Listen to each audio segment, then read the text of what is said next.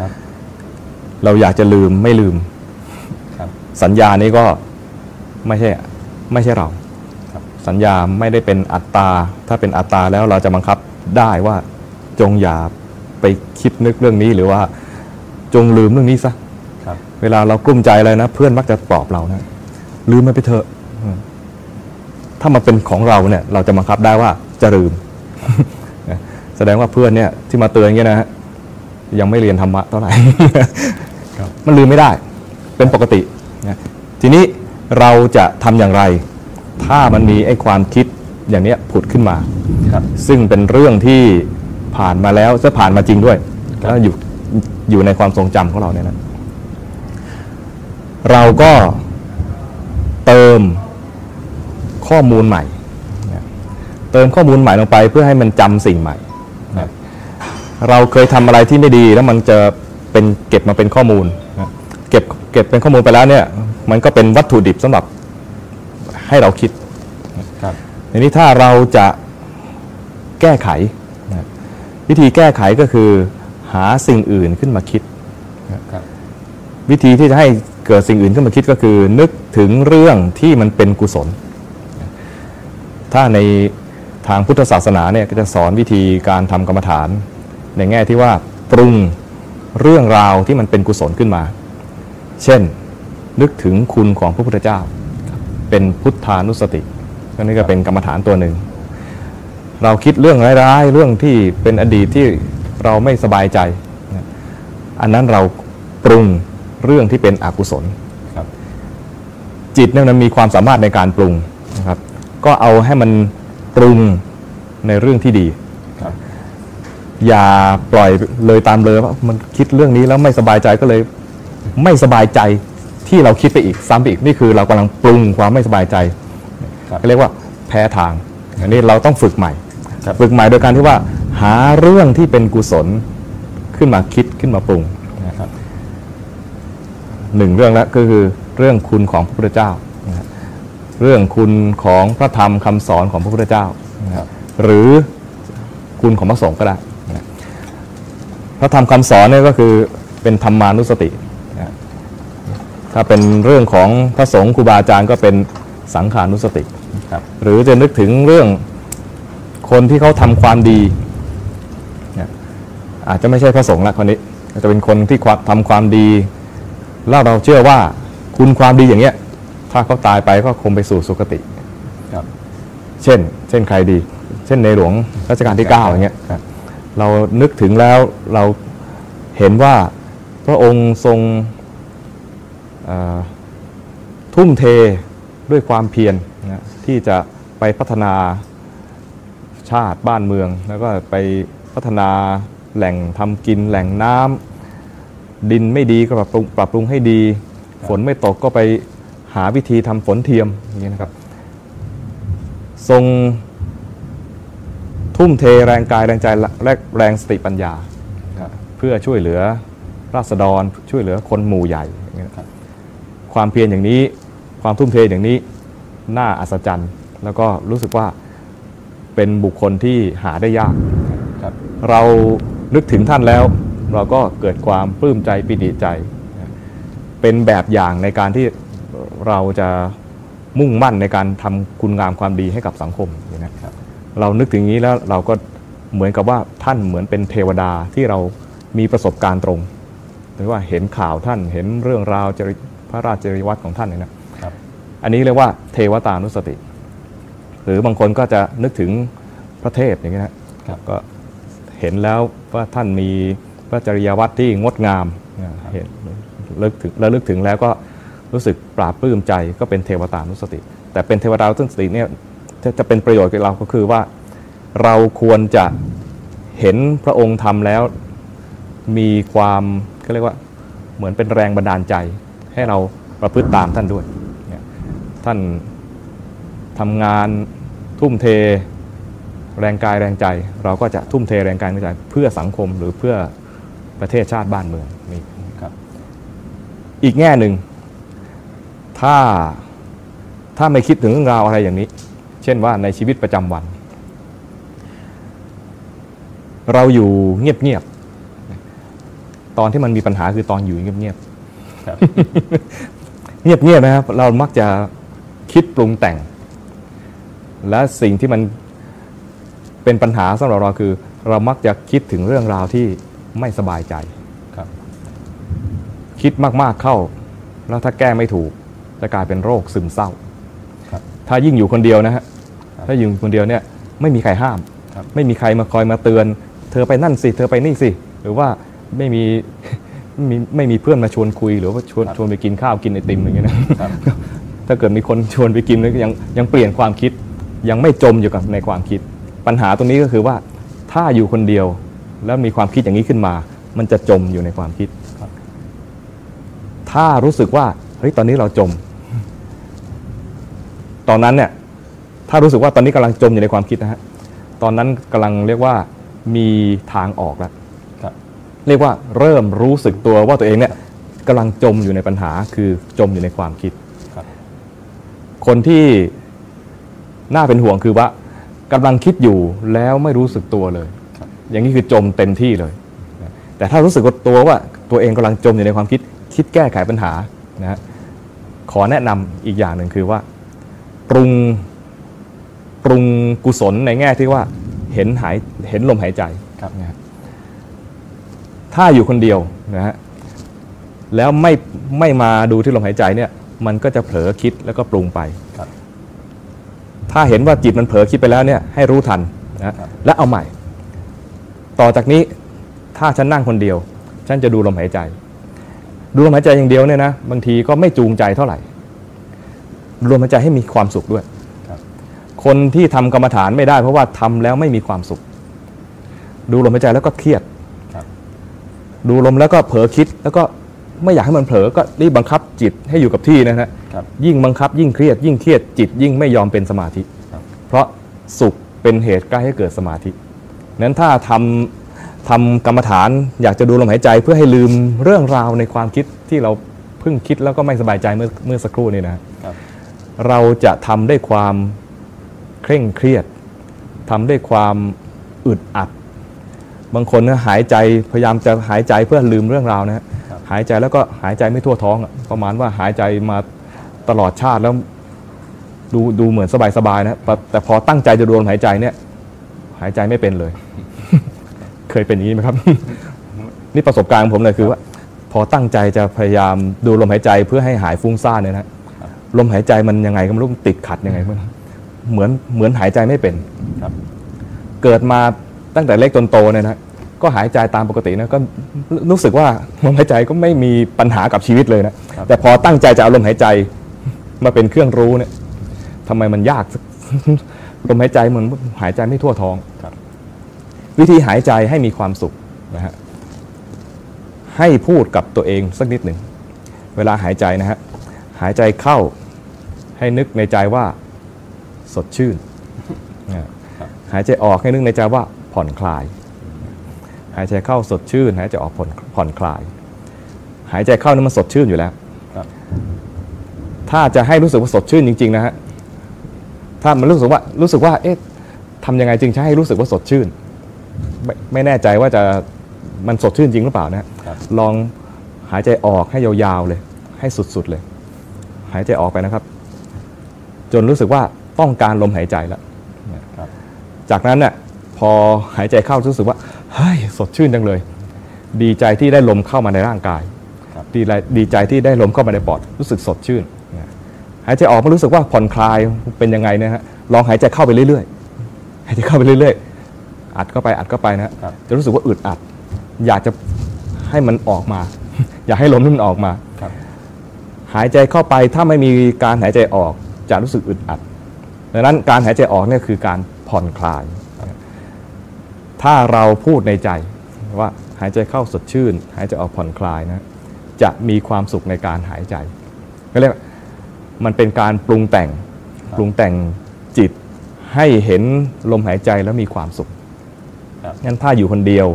แล้วคิดในเรื่องราวที่ ไม่สบายใจครับคิดถึงเรื่องเก่าๆทำให้รู้ทันว่าเมื่อกี้เผลอคิดครับนะแล้วลองหัดทำสมถกรรมฐานโดยการดูลมหายใจ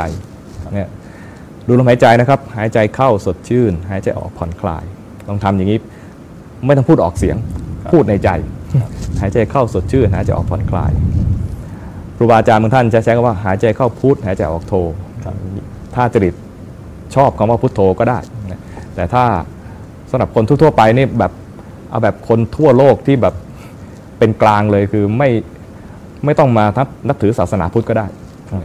ถ้าเราจะต้องไปแนะนำเพื่อนต่างศาสนาเนี่ยหายใจเข้าสดชื่นหายหายใจออกผ่อนคลายนี่ก็ได้ กรรมฐานเนี่ยเป็นของกลาง หมายถึงว่าไม่ได้เป็นเฉพาะของชาวพุทธ ไม่ใช่เป็นเฉพาะของพระพุทธเจ้า หรือเป็นเฉพาะของพระภิกษุครับใครก็ตามถ้าทำแล้วเนี่ยย่อมได้ผล นั้นถ้าเขารังเกียจคำว่าพุทโธธรรมโมสังโฆอะไรเงี้ยนะฮะถ้าเราไปเจอเอเพื่อนที่ต่างศาสนาหรือคนต่างต่างชาติเนี่ยแนะนำให้ให้บอกเขาด้วยวิธีนี้ เขาจะได้ไม่รังเกียจในการทำกรรมฐาน พอเขาปฏิบัติแล้วรู้สึกว่าเพียงแค่หายใจเข้ามองในมุมที่ว่ามันสดชื่น หายใจออกมองในมุมที่ว่ามันผ่อนคลาย เขาได้รับผลจากการปฏิบัติเขาแล้วนะเขาจะเริ่มศรัทธา แล้วก็จะเริ่ม สนใจว่าอ่าคำสอนอย่างนี้เนี่ยมันมีอะไรลึกซึ้งมากลึกซึ้งมากกว่านี้อีกไหมแล้วเราไปคราวนี้เราจะเป็นโอกาสว่าเป็นโอกาสของเราที่เราจะแนะนำเพิ่มเติมนะครับอ๋ออย่างนี้นะพระศาสดาของเราสอนเพิ่มเติมขึ้นอีกว่า ให้ฉลาดขึ้นในการดูความจริงของจิต ในระหว่างที่หายใจเข้าพุทธหายใจออกโท หรือหายใจเข้าสดชื่นหายใจออกผ่อนคลายเนี่ยบางครั้งจิตมันก็เผลอ เผลอไปไหน เผลอไอ้เรื่องเมื่อกี้นี่แหละไอ้เรื่องที่ไม่สบายใจเนี่ยครับเพราะว่ามันเป็นเรื่องประทับใจครับที่ถามมาเพราะว่ามันคิดบ่อยนะแสดงว่ามันเป็นเรื่องที่ประทับใจใช่ไหมครับแต่ประทับใจในแง่ร้ายเออเป็นเรื่องประทับใจในแง่ร้าย เป็นเรื่องที่ไม่ชอบใจ พอมีเรื่องนี้ผุดขึ้นมาเนี่ยไม่ชอบใจ ที่มันมีปัญหาเพราะว่ามันเกิดขึ้นบ่อยครับเราก็อาศัยที่มันเกิดขึ้นบ่อยเนี่ยให้เป็นประโยชน์เลย เช่นสมมุติว่า คิดเรื่องเรื่องที่ไม่ชอบใจเนี่ยนะตอนที่หายใจเข้าสดชื่นหายใจหายใจออกผ่อนคลายเนี่ยเรากำลังปรุงเรื่องใหม่ขึ้นมาเรื่องหนึ่งคือมารู้ที่ลมนะรู้ที่ลมด้วยความสุข ถ้ารู้ที่ลมด้วยความสุขเนี่ยก็จะรู้ที่ลมได้นาน แต่ก็นั้น ก็เป็นความเคยชินของเราดั้งเดิมเนี่ยมันจะเผลอแวบไปคิดเรื่องราวที่คุ้นชินนะครับก็คือ เรื่องราวที่มันที่เราประทับใจนี่แหละนะครับคราวนี้จะเป็นโอกาสที่เราจะเรียนรู้ความจริงอีกเรื่องหนึ่ง คือจิตมันทำงานของมันเอง เราไม่ได้ตั้งใจจะคิดเลย ไม่อยากคิดด้วยซ้ำครับเพราะเรารู้ได้ว่าคิดเรื่องนี้แล้วเราเราไม่สบายใจครับแต่มันก็อุตส่าห์คิดเอง การที่เราเห็นในแง่มุมที่ว่าจิตมันคิดเองเนี่ย เรากำลังทำกรรมฐานตัวหนึ่งเรียกว่า วิปัสสนากรรมฐานครับเพียงแค่ยอมรับตามความเป็นจริงว่า จิตมันทำงานของมันเอง ไม่ใช่เราคิดครับแต่จิตมันคิดนึกออกไหมครับ คือจิตเนี่ยเราตั้งกติกาไว้กับมันว่า ให้มาดูลมหายใจด้วยความสุขครับหายใจเข้าสดชื่น หายใจออกผ่อนคลาย ตอนนี้เรากำลังทำกำลังทำกรรมฐานตัวหนึ่งเรียกว่า สมถกรรมฐาน ใช้วิธีการปรุงจิตให้เกิดกุศลขึ้นมาอย่างหนึ่งนะ ในในกรณีนี้เราใช้อุปกรณ์ที่เรามีอยู่แล้วในชีวิตนี้คือลมหายใจมาเป็นอุปกรณ์ในการทำสมถกรรมฐาน สมถะแปลว่าสงบ ถ้าจิตอยู่กับอารมณ์นี้ได้นาน เราก็ได้สมถกรรมฐานคือจิตสงบ แต่ถ้ามันไม่สงบก็เป็นโอกาสที่เราจะทำวิปัสสนากรรมฐานนะเพราะฉะนั้นไม่ว่ามันจะสงบหรือไม่สงบเรากำไรตลอดคคือได้เรียนรู้สิ่งใหม่ ๆ ที่เป็นเกิดเป็นความรู้ซึ่งเป็นความจริงด้วย จิตสงบอยู่กับลมหายใจ หายใจเข้าสดชื่นหายใจออกผ่อนคลาย ก็เป็นความจริงครับจิตที่ไม่สงบคือมันคิดเป็นในเรื่องที่ไม่สบายใจ ก็เป็นความจริง เรารู้ความจริงสองแง่ แง่หนึ่งคือเป็นแง่ที่เป็นกุศล อีกแง่หนึ่งคือเป็นในแง่ที่เป็นอกุศลครับอกุศลเนี่ยถ้ามันเกิดขึ้นมาแล้วเรารู้นะครับ จะทำให้เกิดความเข้าใจเป็นปัญญาได้ชัดกว่ากุศล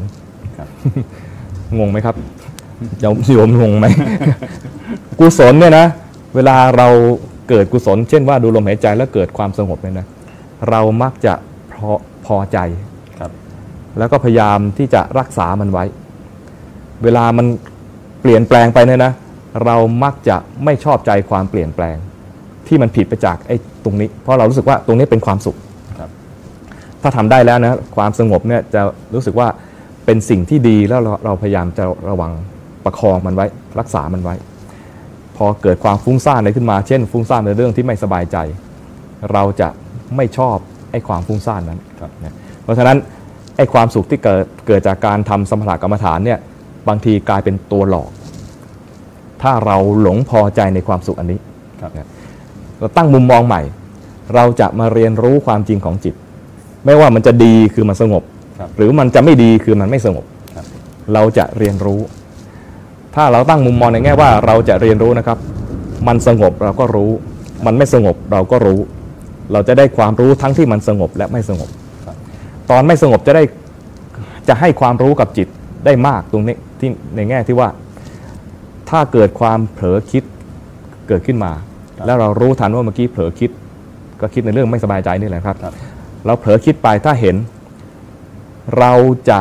มีสติ ตัวหนึ่งขึ้นมา คือมีสติเห็นจิต และเป็นจิตที่ไม่ดีด้วยครับตอนจิตที่ไม่ดีแล้วถ้าเราเห็นเนี่ยจิตที่ไม่ดีนั้นจะดับกลายเป็นจิตที่ดีขึ้นมา คือจิตที่รู้คือจิตที่จิตที่รู้คือจิตที่มีสติเห็นเมื่อกี้นี้ครับจิตเนี่ยไม่ได้มีดวงเดียว จิตเกิดดับเกิดดับเป็นขณะขณะ จิตดวงหนึ่งเกิดขึ้นมาแล้วก็ดับไป แล้วจิตดวงหนึ่งเกิดขึ้นมาแล้วก็ดับไป จิตอีกดวงหนึงเกิดขึ้นมาแล้วก็ดับไป เป็นอย่างนี้ต่อเนื่อง ตรงนี้ ถ้าเราไม่เข้าใจ เราจะนึกว่าจิตมีดวงเดียวครับเมื่อกี้นี่อยู่กับลมหายใจ แล้วเมื่อกี้เผลอไปคิดเรื่องราว ถ้าเราคิดว่าจิตมีดวงเดียวนะครับ เราจะทำการแก้ไขจิตดวงนี้ โดยการดึงกลับมาที่ลมหายใจ ตอนที่คิดอย่างนี้เนี่ย คิดด้วยความเข้าใจผิดคิดว่าจิตมีดวงเดียวหนึ่งแล้วนะครับครับแล้วเป็นเหตุให้ทำผิดอีกอย่างหนึ่งคือ มีการดึงจิต ที่เผลอไปกลับมาอยู่ที่ตรงนี้ทำไมถึงผิด เพราะจิตเนี่ยเกิดดับเป็นขณะ จิตดวงหนึ่งอยู่ที่ลมหายใจแล้วครับ ลมหายใจเข้าสดชื่น ลมหายใจออกผ่อนคลาย ตอนที่อยู่ลมหายใจเข้าสดชื่นนี่ก็ขณะหนึ่งตอนอยู่กับลมหายใจออกผ่อนคลายนี่ก็อยู่อีกขณะหนึ่งดับไป มีจิตดวงใหม่เกิดขึ้นมาคิดไอ้เรื่องที่ไม่สบายใจไอ้ตอนคิดเรื่องไม่สบายใจก็เป็นอีกขณะหนึ่ง อาจจะเป็นหลายๆขณะต่อๆกัน แล้วแต่ว่าคิดยาวแค่ไหน แล้วก็มีจิตดวงใหม่อีกดวงหนึ่งเห็นว่าเมื่อกี้นี้เผลอคิด สมมติว่าจิตนี้เป็นจิตที่เผลอนะครับ เป็นจิตที่เผลอดวงสุดท้ายแล้วก็ดับไป จิตดวงใหม่เห็นว่าเมื่อกี้เผลอคิด ตอนนี้ไม่ได้เผลอคิดแล้ว กลายเป็นจิตที่รู้พอจิตที่รู้เกิดขึ้นมา จิตที่เผลอคิดก็ดับ ความแตกต่างชัดเจนเลย เพราะไอ้ตอนเผลอคิดเป็นอกุศล ตอนที่รู้เป็นกุศล มันเลยให้ความแตกต่างอย่างชัดเจนเป็นข้อสังเกตกับจิตได้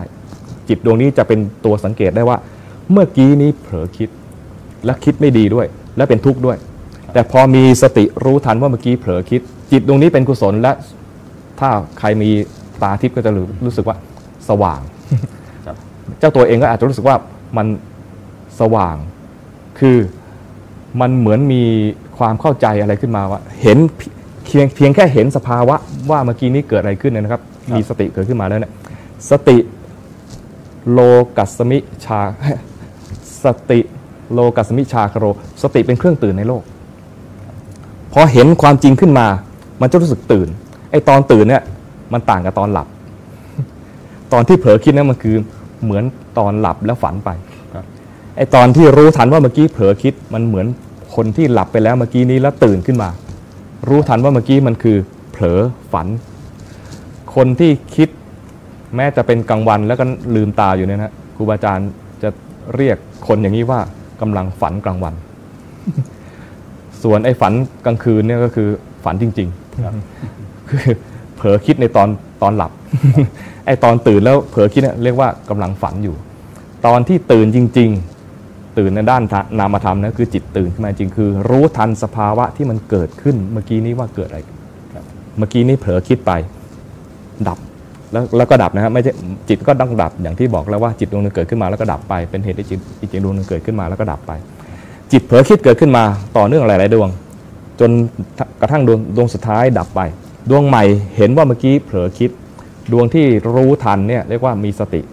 และเป็นกุศล เห็นเลยว่าเมื่อกี้นี้ มีอกุศลเกิดขึ้น คือเผลอดับไปแล้ว ถ้าเราเห็นมันไอ้ไอจิตดวงเนี้ยถ้าเห็นจิตดวงที่เผลอไป ด้วยใจที่เป็นกลาง จะเห็นเลยว่าไอ้จิตที่เผลอดับไปแล้ว แล้วจิตที่รู้เนี่ยก็ดับด้วย จิตที่รู้เนี่ยมันรู้ลงได้แค่ขณะเดียว รู้ว่าเมื่อกี้นี้เกิดขึ้นอะไรขึ้นนะแล้วมันก็ทำหน้าที่รู้ไปแล้วแล้วมันก็ดับ ผลของมันก็คือ ถ้าเรารู้ด้วยใจที่เป็นกลางเนี่ยจิตที่รู้เนี่ยจะเก็บข้อมูล ว่าเมื่อกี้นี้มีความเผลอเกิดขึ้นจริง แล้วดับไปแล้วจริง ๆ ส่วนในตัวรู้นี้กำลังเกิดอยู่เนี่ยมันก็จะดับตามไปด้วย เกิดอะไรขึ้นในขณะนี้ จิตเกิดการเรียนรู้เกิดเขาเรียกว่าเกิดปัญญาว่าไม่ว่าสิ่งใดเกิดสิ่งนั้นก็ดับ ไม่ว่าสิ่งนั้นจะเป็นกุศล หรืออกุศลก็ตาม ความปรุงแต่งที่เป็นอกุศลคือเรื่องที่ไม่ไม่สบายใจที่คิดขึ้นมา มันก็ดับเกิดขึ้นมาแล้วก็ดับ ไอ้ตัวรู้ที่เป็นกุศลคือเรียกว่าสติเนี่ยเกิดขึ้นมารู้แล้ว มันทำหน้าที่รู้แล้ว แล้วมันก็ดับไป แต่ถ้าเกิดสติครั้งเดียว ยังไม่เกิดปัญญาระดับนี้ทำยังไงต่อกลับมาทำสมถกรรมฐาน แสดงว่าเมื่อกี้เนี่ยนะยังเรายังเรียนรู้ไม่พอ ใจเนี่ยยังมีเขาเรียกว่าอินทรีย์ยังไม่แก่กล้าพอ การเห็นสภาวะครั้งนี้เนี่ยมันไม่สามารถทำให้เกิดมรรคผลอะไรขึ้นมาได้ดังนั้นกลับมาเรียนใหม่ เวลากลับมาเรียนใหม่ก็คือ เมื่อกี้เราเรียนด้วยวิธีไหน ก็กลับมาเรียนด้วยวิธีนั้นคือ หายใจเข้าสดชื่น หายใจออกผ่อนคลาย หายใจเข้าสดชื่นหายใจออกผ่อนคลาย มันจะสงบอยู่อารมณ์นี้ได้นานแค่ไหนก็ตามกำลังของมัน เดี๋ยวมันก็เผลอใหม่ ไอตอนเผลอก็จะเป็นโอกาสที่เราจะมาเรียนรู้อีก ว่าความเผลอเกิดขึ้นจริง ๆ และในความจริงที่ลึกไปกว่านั้นของความเผลอก็คือว่าความเผลอเกิดดับได้ จะเห็นความเผลอเกิดดับได้ก็คือ ต้องมีจิตดวงหนึ่งไปรู้ว่าเมื่อกี้มันเผลอ จิตที่รู้ว่าเมื่อกี้มันเผลอเนี่ยเรียกว่าจิตที่มีสติ อย่างน้อยๆได้สติแล้ว แต่ถ้าคุณภาพมากกว่านั้นก็คือ เห็นความเผลอด้วยใจที่เป็นกลาง ไม่เอ็นเอียงว่า ความเผลอไม่ดีหรือไม่ไม่ไปรู้สึกว่าความเผลอเนี่ยมันเป็นตัวอะไรขัดขวางความเจริญของเราเหลือเกินอะไรกันนะมองมุมแค่เรียกว่าขอศึกษาความจริง เราก็จะเห็นว่าความเผลอเกิดดับเปลี่ยนแปลง อุปสรรคที่สำคัญก็คือคนส่วนใหญ่จะมองว่าความเผลอเนี่ยเป็นตัวตัวร้าย ความเผลอเป็นตัวร้ายตัวขัดขวางทำให้ฉันไม่สงบ มุมมองนี้ทำให้เห็นความเผลอแล้วแต่เห็นด้วยใจไม่เป็นกลาง พอเห็นด้วยใจไม่เป็นกลางนะครับ ผลก็คือเห็นแล้วเนี่ยไม่ยอมดูเฉยครับๆพอไม่ยอมดูเฉยๆคือไม่ยอมเห็นว่ามันดับไปเลย พอเห็นว่ามันมีความเผลอเกิดมารีบแก้ความเผลอนี้ทันที รู้สึกว่าเมื่อกี้เนี่ยจิตมันลอยไป จิตมันเผลอออกออกไปจากกายนี้ที่กำลังหายใจ ก็เลยรีบดึงจิตที่เผลอนั้นกลับมาซึ่งดึงไม่ได้ครับเพราะจิตเกิดดับเป็นขณะขณะจิตที่เผลอไปดับจิตดวงใหม่รู้ แล้วจะไปแก้ไขจิตที่มันเป็นอดีตกลับมาทำไม่ได้ครับอดีตเกิดขึ้นแล้ว ดับไปแล้วนะครับเป็นจิตที่เกิดขึ้นจริงก็จริง แต่ว่ามันดับไปแล้ว เราจะไปแก้แก้ไขจิตที่เป็นอดีตนั้น กลับคืนมาให้มันอยู่ที่จมูกเราเนี่ยทำไม่ได้แล้วครับเพราะฉะนั้น ให้ดูด้วยใจที่เป็นกลาง มันจะดีก็ได้ ไม่ดีก็ได้ครับมันจะสงบก็ได้ ไม่สงบก็ได้ มันจะเป็นกุศลก็ได้ เป็นอกุศลก็ได้ ตั้งใจเพียงแค่ว่าเราจะเรียนรู้ความจริงของจิตว่าจิตมันทำงานยังไงครับไอการดูลมหายใจเข้าสดชื่นหายใจออกผ่อนคลาย หรือดูลมดูลมแบบอนาปานสติทั่วๆไปเนี่ยนะมันเป็นเพียงแค่มาเข้าห้องเรียนเท่านั้นเองครับพูดอีกแง่หนึ่งคือมันเป็นการเป็นจุดตั้งต้นในการที่จะมาเรียนรู้ความจริงของจิตเนี่ยพูดให้เป็นรูปธรรมหน่อยก็คือมันเป็นการเข้าห้องเรียนครับเพราะฉะนั้นเวลาจิตมันแสดงอาการอะไรขึ้นมา อันนั้นบทเรียนมันเกิดขึ้นมาแล้วครับเพราะฉะนั้นจิตที่ดีบางทีเราไม่ไม่ทันสังเกต เช่นมันเกิดความสงบขึ้นมาเนี่ยนะไม่ทันสังเกต จิตที่ไม่ดีเนี่ยกลายเป็นว่าบทเรียนที่สังเกตง่ายครับจะรู้สึกว่าเวลาคนจะเจริญสติเห็นสภาวะเนี่ยนะฮะมักจะเห็นสภาวะที่ไม่ดีขึ้นมาก่อนครับเพราะเห็นง่ายและเกิดบ่อย แล้วก็ที่พูดอย่างเงี้ย อาศัยที่พระพุทธเจ้าทรงสอน เวลาพระพุทธเจ้าสอนให้เจริญสติดูจิตนะฮะในจิตตานุปัสสนาสติปัฏฐานเนี่ยครับพระองค์ไม่ได้ให้ดูจิตที่ดีเป็นเบื้องต้น พระองค์ให้ดูอะไร จิตมีราคะก็รู้ครับราคะดับไปก็รู้ครับราคะดีไหมครับ ไม่ดีใช่ไหมครับจิตมีโทสะก็รู้ จิตไม่มีโทสะก็รู้ คือโทสะดับไปก็ต้องรู้ด้วยครับจิตมีโมหะก็รู้ จิตไม่มีโมหะก็รู้ ราคะโทสะโมหะ ไม่ดีทั้งนั้นเลย เป็นกิเลสเหมือนกันเนี่ยคิดอย่างนี้นะคิดอย่างนี้เขาเรียกว่าฟุ้งซ่านฟุ้งซ่านก็ดูได้ จิตฟุ้งซ่านก็รู้ จิตหดหูก็รู้ครับนะพระพุทธเจ้าให้ดูนะฮะราคะโทสะโมหะฟุ้งซ่านหดหูไม่ดีทั้งนั้นเลยครับแต่รู้ทันทีไรดีทุกที จิตที่ไม่ดีเนี่ยเป็นจิตที่มีอยู่จริง ปุถุชนทั้งหลายเนี่ยแปลว่าคำว่าปุถุชนนะครับ แปลว่า ผู้หนาด้วยกิเลส เพราะฉะนั้นจะมีกิเลสให้ดูเยอะเลย อย่าไปปฏิเสธกิเลสตัวนี้ จิตมันฟุ้งซ่านเป็นเรื่องที่ไม่สบายใจมันเป็นความจริง แต่ถ้าปล่อยให้ฟุ้งซ่านตลอดเวลาก็ดูไม่ไหวเหมือนกันครับเพราะฉะนั้นต้องหาเวลาให้จิตมันพักบ้าง เวลาพักก็คือว่าให้มันมีกุศลคือดูลมหายใจ หายใจเข้าสดชื่น หายใจออกผ่อนคลายนี่เป็นการให้จิตมันมาพัก ถ้ามันฟุ้งซ่านตลอดเวลาดูไม่ออกเหมือนกัน ฉะนั้น เวลาถ้ามันฟุ้งซ่านไปแล้วนะอย่าอย่าปล่อยให้จิตมันฟุ้งซ่านไปในเรื่องราว แล้วก็ไปอย่าอย่าไปโทษตัวเองว่าทำไมมันฟุ้งซ่านเหลือเกินครับโทษตัวเองเนี่ยเขาเรียกว่า หาทุกข์ใส่ตัวไอ้ตอนฟุ้งซ่านก็ทุกข์มากอยู่แล้วนะครับครับแล้วยังมีความคิดโทษตัวเองที่ไปว่าตำหนิตัวเองว่าทำไมไปช่างคิดเหลือเกิน หรือว่าแกทำไมมันไม่เลิกคิดสักทีอะไรเงี้ยบอกตัวเองนะครับครับอย่างนี้เรียกว่า หาทุกข์ที่ไม่มี ให้มันเกิดขึ้นมา แล้วก็พระพุทธเจ้าตรัสว่าเป็นการสร้างทุกข์ทับถมตนเองที่ไม่มีทุกข์ครับเรียกว่าหาทุกข์โดยไม่จำเป็น ความคิดเหล่านั้นเนี่ยมันสร้างทุกข์อยู่แล้ว แล้วเราก็ไปปรุงแต่งด้วยเจตนาของเรา เจตนาอันนี้ก็มาจากมุมมองที่เป็นมิจฉาทิฏฐิ คิดว่าจิตเป็นเราและเราเราจะบังคับจิตให้ได้เนี่ยอย่างนี้เรียกว่ามีมิจฉาทิฏฐิครับ วิธีที่เราให้เกิดสัมมาทิฏฐิขึ้นมาก็คือ เอาไว้ก่อน มาดูลมหายใจครับพักก่อนเออประมาณว่าขอพักยกหน่อยครับเมื่อกี้มันคิดอะไรมากมายคิดในเรื่องที่ไม่ดีเนี่ยนะขอขอให้จิตมันคิดในเรื่องดีๆบ้าง ก็คือเห็นลมหายใจด้วยความสุขนะครับหายใจเข้าสดชื่น หายใจออกผ่อนคลายเนี่ยเรียกว่าทำสมถกรรมฐานจากลมหายใจ ซึ่งมันเป็นอุปกรณ์ประจำชีวิตของเราเนี่ยครับ เอามาใช้ให้เป็นประโยชน์ ก็คือลมหายใจมันมีอยู่ ก็รู้ลมหายใจ เอาลมหายใจเนี่ยเป็นเครื่องระลึกของสติครับนะเป็นเครื่องรู้ของจิต เป็นเครื่องระลึกของสติ ให้มันเป็นประโยชน์ต่อการทำสมถกรรมฐานก่อนครับถ้าทำวิปัสสนายังไม่ได้ ก็ให้ทำสมถกรรมฐานไปก่อน สมถกรรมฐานง่าย ๆ ก็คืออาศัยสิ่งที่มันเป็นเครื่องประกอบของชีวิตเนี่ย เอามาเป็นประโยชน์ จะมาดูลมหายใจหรือจะเห็นร่างกายเคลื่อนไหวส่วนไหนก็ได้ แต่ส่วนใหญ่เนี่ยลมหายใจเนี่ยเป็นเป็นส่วนที่เคลื่อนไหวของของร่างกายนี้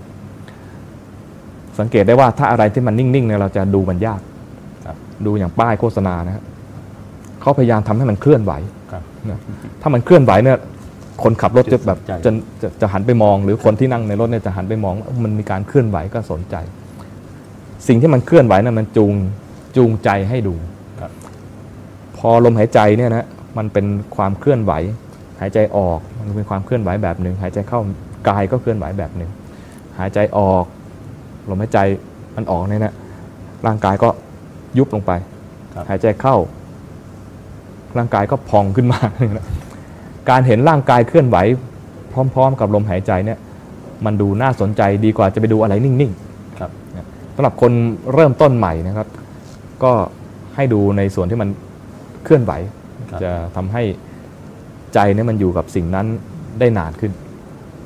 แต่ถ้าจะไปดูอะไรนิ่ง ๆ เช่นว่าจะไปเอ่อเห็นผมนิ่ง ๆ เนี่ยนะดูยากครับเว้นแต่ว่าใช้ความคิดเนี่ยคิดไปว่าผมนี่เป็นยังไงมันอยู่ที่หนังศีรษะเนี่ยศีรษะเนี่ยมันมีไขมันยังไงเนี่ยนะครับดูว่า มันมีสีอะไร ถ้าไม่สระมันจะมีกลิ่นแบบไหนอะไรเงี้ยครับดูไปดูมาชักตันให้เคลื่อนมาดูขนคิ้วบ้าง ผมขนเล็บฟันหนังคือต้องมีการขยับมาในกรรมฐานทั้งห้าครับแต่ถ้าจะดูอย่างเดียวเนี่ยแล้วให้ให้อยู่กับสิ่งนั้นนานๆนะถ้าฝึกใหม่เนี่ยจะดูยากสักนิดหนึ่งก็ให้มาดูสิ่งที่มันเคลื่อนไหวได้ครับสิ่งที่เคลื่อนไหวในร่างกายของเราคือลมหายใจนี่แหละนะ ลมหายใจเข้าออก ดูที่มันกระทบช่องช่องจมูกนี้ก็ได้ หรือเห็นว่ากายกำลังกระเพื่อมไปตามลมหายใจอย่างนี้ก็ได้นะครับแต่ให้นึกในใจว่าไอ้ทำอย่างเงี้ยมันเป็นแค่จุดเริ่มต้น หรือเป็นห้องเรียนเท่านั้นเอง จุดที่เราจะเรียนแล้วได้ผลจริงๆเนี่ยและเกิดประจักษ์แก่ใจเลยคือ เห็นจิตที่มันเผลอไปโดยเฉพาะคนที่เป็นมีปัญหาว่าจิตมันชอบคิดไปในเรื่องราวที่ไม่ชอบใจ หรือเรื่องราวที่คิดขึ้นมาแล้วไม่สบายใจ คนกลัวผี จะคิดถึงผีบ่อย ประมาณทั้งท่านที่ไม่เคยเห็นเงี้ยครับคิดแล้วก็ไม่สบายใจ ถ้ามองแต่ซ้ายขวา ผีอยู่อยู่ตรงไหนนะแอบอยู่ผนังนี้หรือเปล่า จะอยู่ในชักโครกหรือเปล่าอะไรเงี้ยนะไม่กล้าเข้าห้องน้ำอีก เพราะอะไร เพราะว่าจิตมันปรุงแต่งไปตามที่ตัวเองเออ แพ้ทาง ถ้าโมวแต่คิดอย่างนี้มันก็ยิ่งปรุง ยิ่งปรุงก็ยิ่งซ้ำรอยเนี่ยเรียกว่าเหมือนกับเกวียนที่แล่นไปในโคลนหรือในดินก็ตามนะที่พอแล่นไปแล่นมาดินก็ยุบไปตามรอยไปเรื่อยๆ พอเกวียนเล่มอื่น แล่นมาตามทางนี้ มันก็จะลงร่องที่มันเกวียนเก่าๆเขาเขาลงเอาไว้เรียกว่า มันเป็นร่องของล้อเกวียน เช่นเดียวกัน จิตเนี่ยนะมันสร้างรอยอะไรไว้นะมันเดี๋ยวมันก็ลงรอยนั้น ถ้าเราสร้างมันซ้ำๆครับอันนั้นไอ้ร่องอย่างเงี้ยเราสร้างในแง่ของอกุศลไว้เยอะแล้วครับเรามาสร้างร่องของกุศลให้มันบ่อยๆ เราจะได้มีความเคยชินในการที่จะทำกุศลบ้างครับกุศลตัวที่เราควรจะฝึกเลยคือ กุศลตัวรู้ ตัวรู้เนี่ยจะเป็นตัวที่เราฝึกได้ง่ายที่สุดครับก็คือทำสมถะกรรมฐานไว้สักอย่างหนึ่งเผลอไปแล้วรู้ทันไอ้ตอนรู้ทันคือมีตัวรู้เกิดขึ้นครั้งหนึ่งครับกลับมาห้องเรียนอีก ดูลมหายใจไปหายใจเข้าสดชื่นหายใจออกผ่อนคลาย เผลออีกเผลออีกรู้อีกไอ้ที่มันเผลอบ่อยเพราะว่าเรามีร่องเผลอครับทีนี้เราอาศัยที่มันเผลอบ่อยเนี่ยรู้บ่อยๆ ทุกครั้งที่เผลอเราจะรู้ ทุกครั้งที่เผลอเราจะรู้นะมันจะเผลอกี่ครั้งเราก็จะรู้ตามเท่านั้นครั้งครับมันก็จะมีร่องหรือมีรอยของอกุศลคือเผลอครับพร้อมกันนั้นก็จะมีร่องรอยของกุศลตัวหนึ่งคือรู้ครับดังนั้นไม่ว่าจะเผลอเท่าไหร่ เราจะรู้ตามเท่านั้น เผลอเท่าไหร่รู้ตามเท่านั้น มันจะเผลอได้บ่อยต่อเมื่อเรากลับมาที่ห้องเรียน แต่ถ้าเราเผลอไม่บ่อยมันถึงว่าไม่กลับห้องเรียนนะคือ เผลอไป ทั้งชั่วโมงครับเผลอครั้งเดียวพอเขาตีละครั้งเป้งสมมติว่าทำทำในรูปแบบนะครับครับ ตีละครั้งเป้งอ๋อวันนี้เผลอไปตลอดเลย เผลอครั้งเดียว แสดงว่าใช้ไม่ได้ทำไมถึงใช้ไม่ได้ เพราะว่าในระหว่างที่เผลอครั้งเดียวเนี่ยนะฮะมันเผลอหลาย ๆ ขณะจิต เผลอครั้งเดียวไม่ได้จิตขณะเดียวครับนั้นเผลอครั้งเดียวเนี่ยในหนึ่งชั่วโมงเนี่ยจิตเกิดดับนับไม่ถ้วนเลย แล้วเกิดดับครั้งหนึ่งมันก็คือสร้างรอยไปทีหนึ่งเกิดดับอีกครั้งหนึ่งมันก็สร้างรอยไปอีกทีหนึ่งครับนะถ้ารู้สัก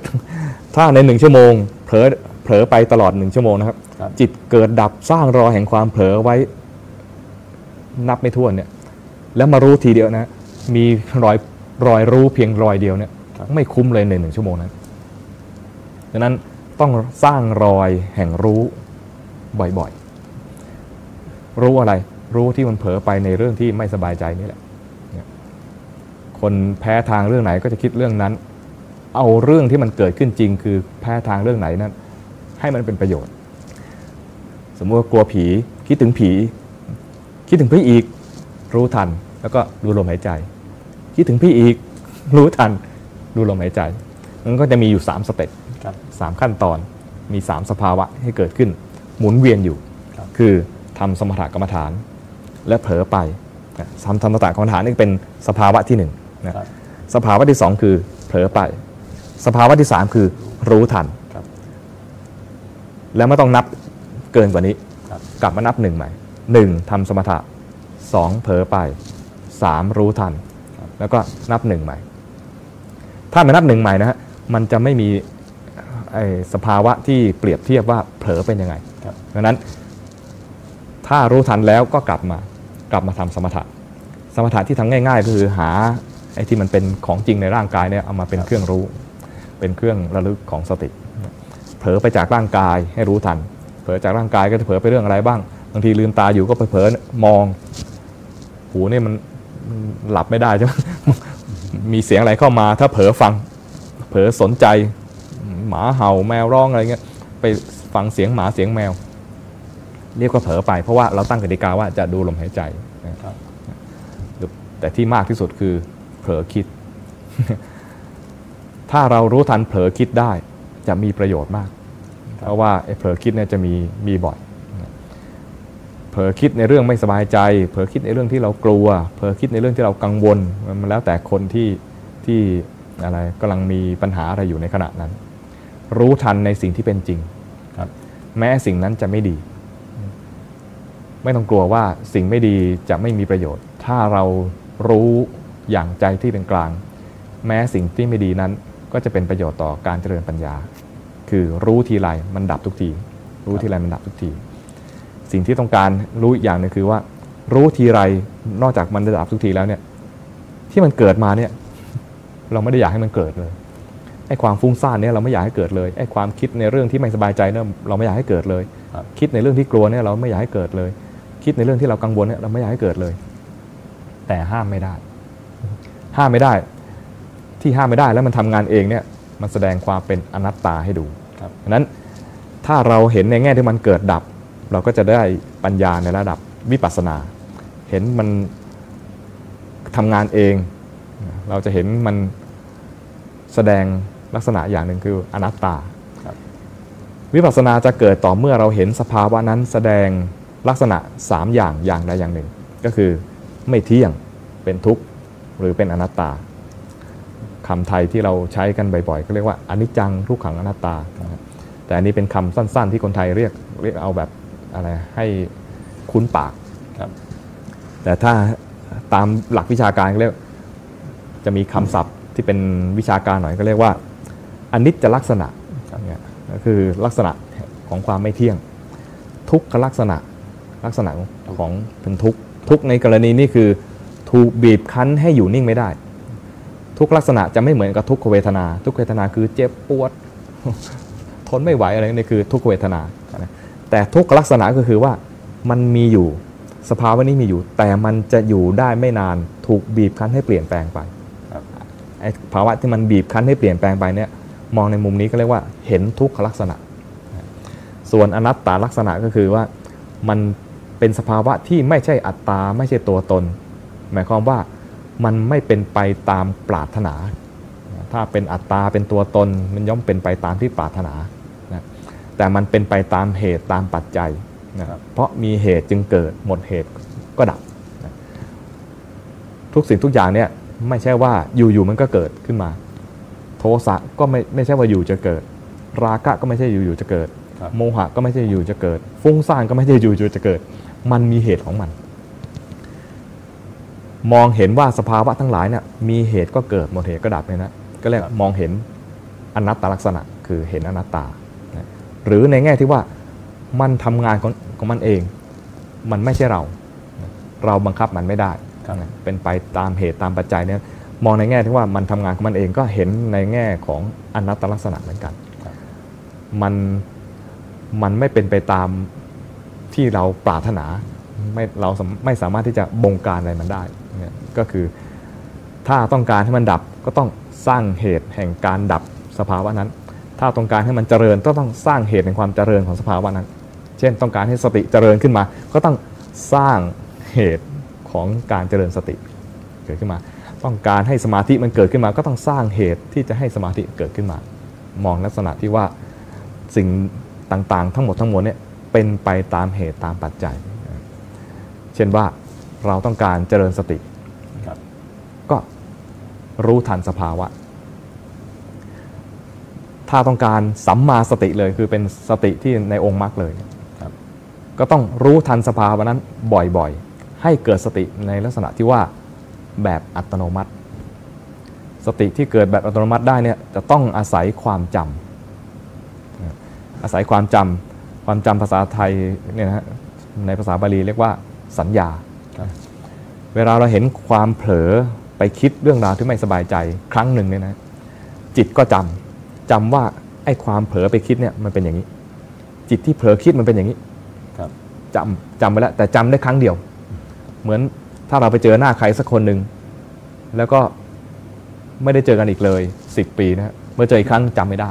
นะครับเหมือนกัน เราดูลมหายใจนะฮะหายใจเข้าสดชื่นหายใจออกผ่อนคลาย แล้วเผลอคิดไป มีสติรู้ทันว่าเมื่อกี้มีความเผลอคิดเกิดขึ้นมา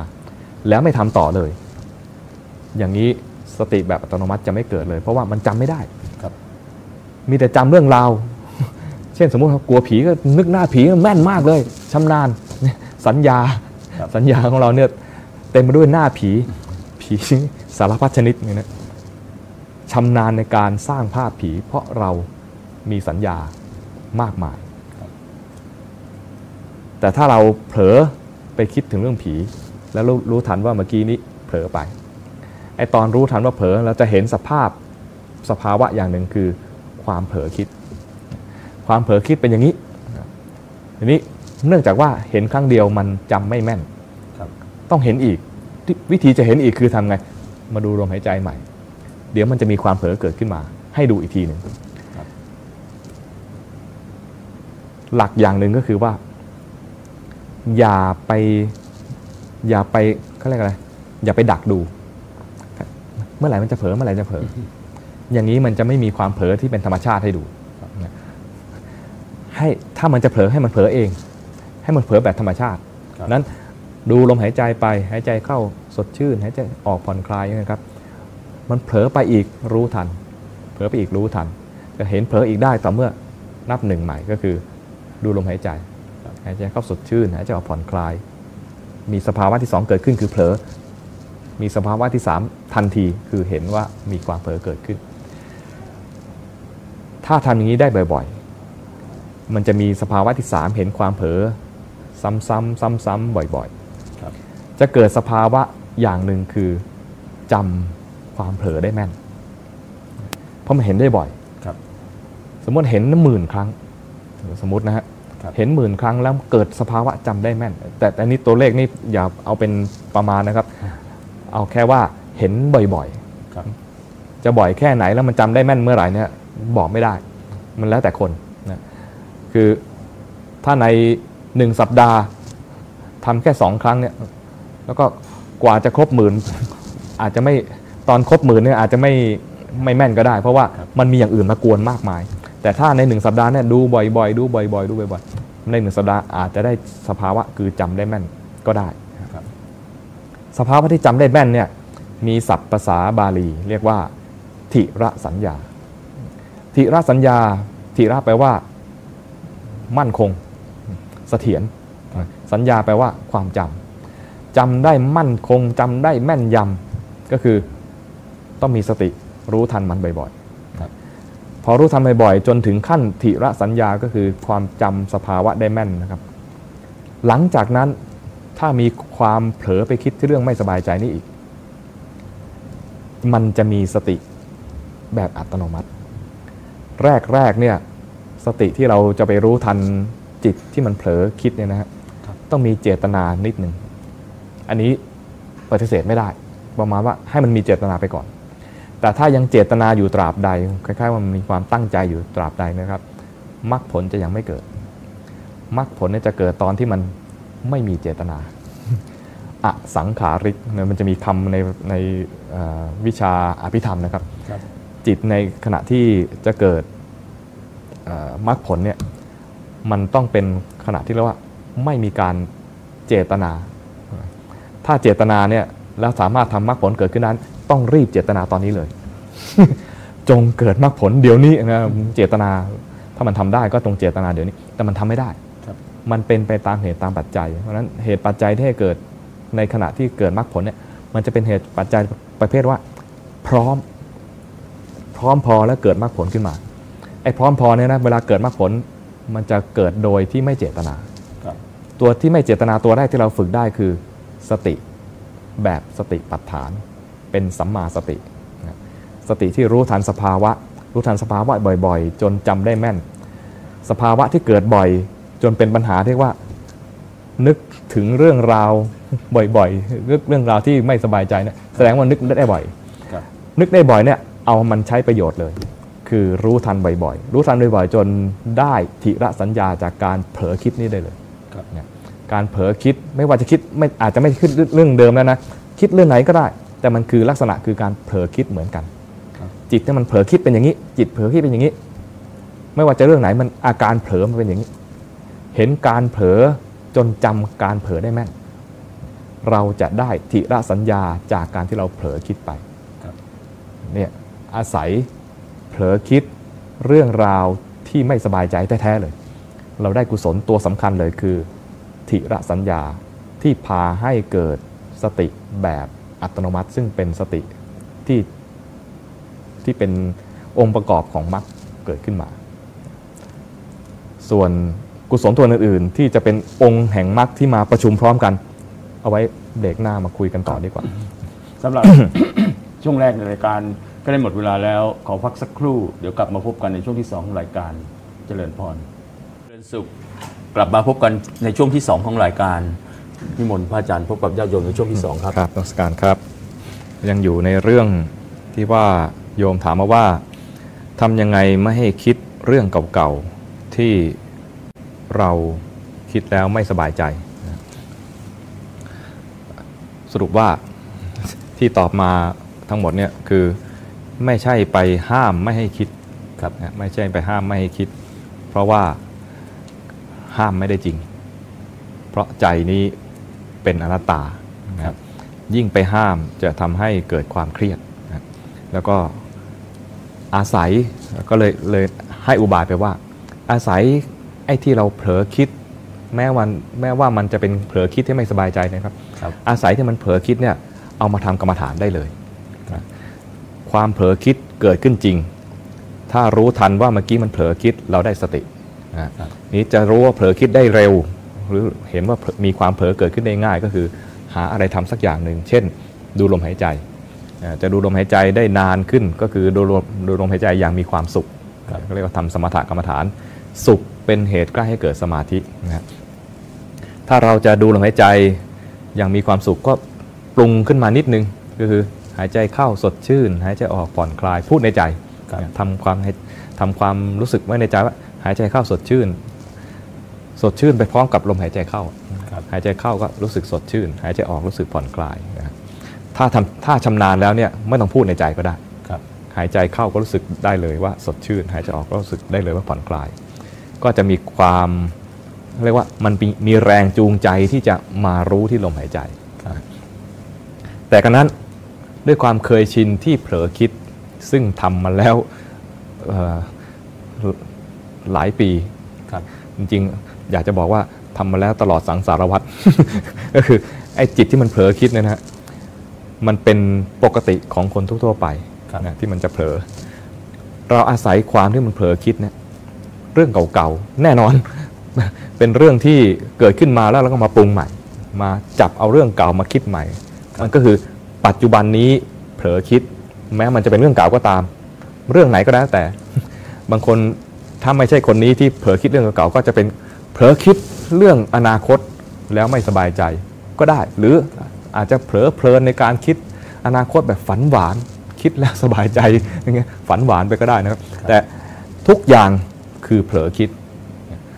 ทำไมจึงเรียกว่าเผลอคิด เพราะมันลืมกายลืมใจครับกายกำลังนั่งอยู่ก็ไม่รู้ หรือกำลังเดินอยู่ก็ไม่รู้นะมันไปรู้เรื่องราวในความคิด ในกรณีที่ว่าไปคิดเรื่องเก่าๆก็ไปคิดเรื่องอดีตที่เกิดขึ้นมาแล้ว แก้ไขไม่ได้ครับแล้วก็มาคิดใหม่ด้วยความช้ำชอกใจหรือไม่สบายใจนะกรณีนี้คำถามนี้เผื่อแผ่คนอื่นด้วยคือ เผลอไปคิดเรื่องอนาคตก็เช่นเดียวกันครับอนาคตหวยออกอะไรหรือว่าเอ๊ะอนาคตฉันจะเอ่อทำงานอะไรอะไรเงี้ยนะไม่ว่าจะเป็นเรื่องอะไรที่ยังไม่เกิดขึ้น แต่มันเรื่องของอนาคตเนยนะครับมันยังไม่เกิด พระพุทธเจ้าตรัสว่าอดีตมันเกิดขึ้นมาแล้ว แก้ไขไม่ได้ เกิดแล้วทำแล้วคือชื่อว่าทำแล้วครับ แก้ไขไม่ได้ จะไปบอกว่าไอ้ที่ทำไปคือไม่ได้ทำก็ไม่ได้ดังนั้นไปคิดเรื่องเก่าๆที่มันเกิดขึ้นแล้ว คิดไปก็เสียเปล่า คือไม่สามารถแก้ไขอะไรอดีตได้ครับนะคิดถึงอนาคตมันยังไม่เกิดครับอืมไม่มีประโยชน์ คิดในแง่ที่ว่าเอ่ออะไรอะฝันหวานหรือก็ ฝันสยองก็ได้ ประมาณว่าอนาคตฉันจะแย่อย่างเงี้ยครับไม่ว่าจะคิดในแง่ดีแง่ร้ายเกี่ยวกับอนาคตมันยังไม่เกิดดังนั้นคิดไปเสียเวลาเปล่า บางคนกังวลในเรื่องที่ยังไม่เกิด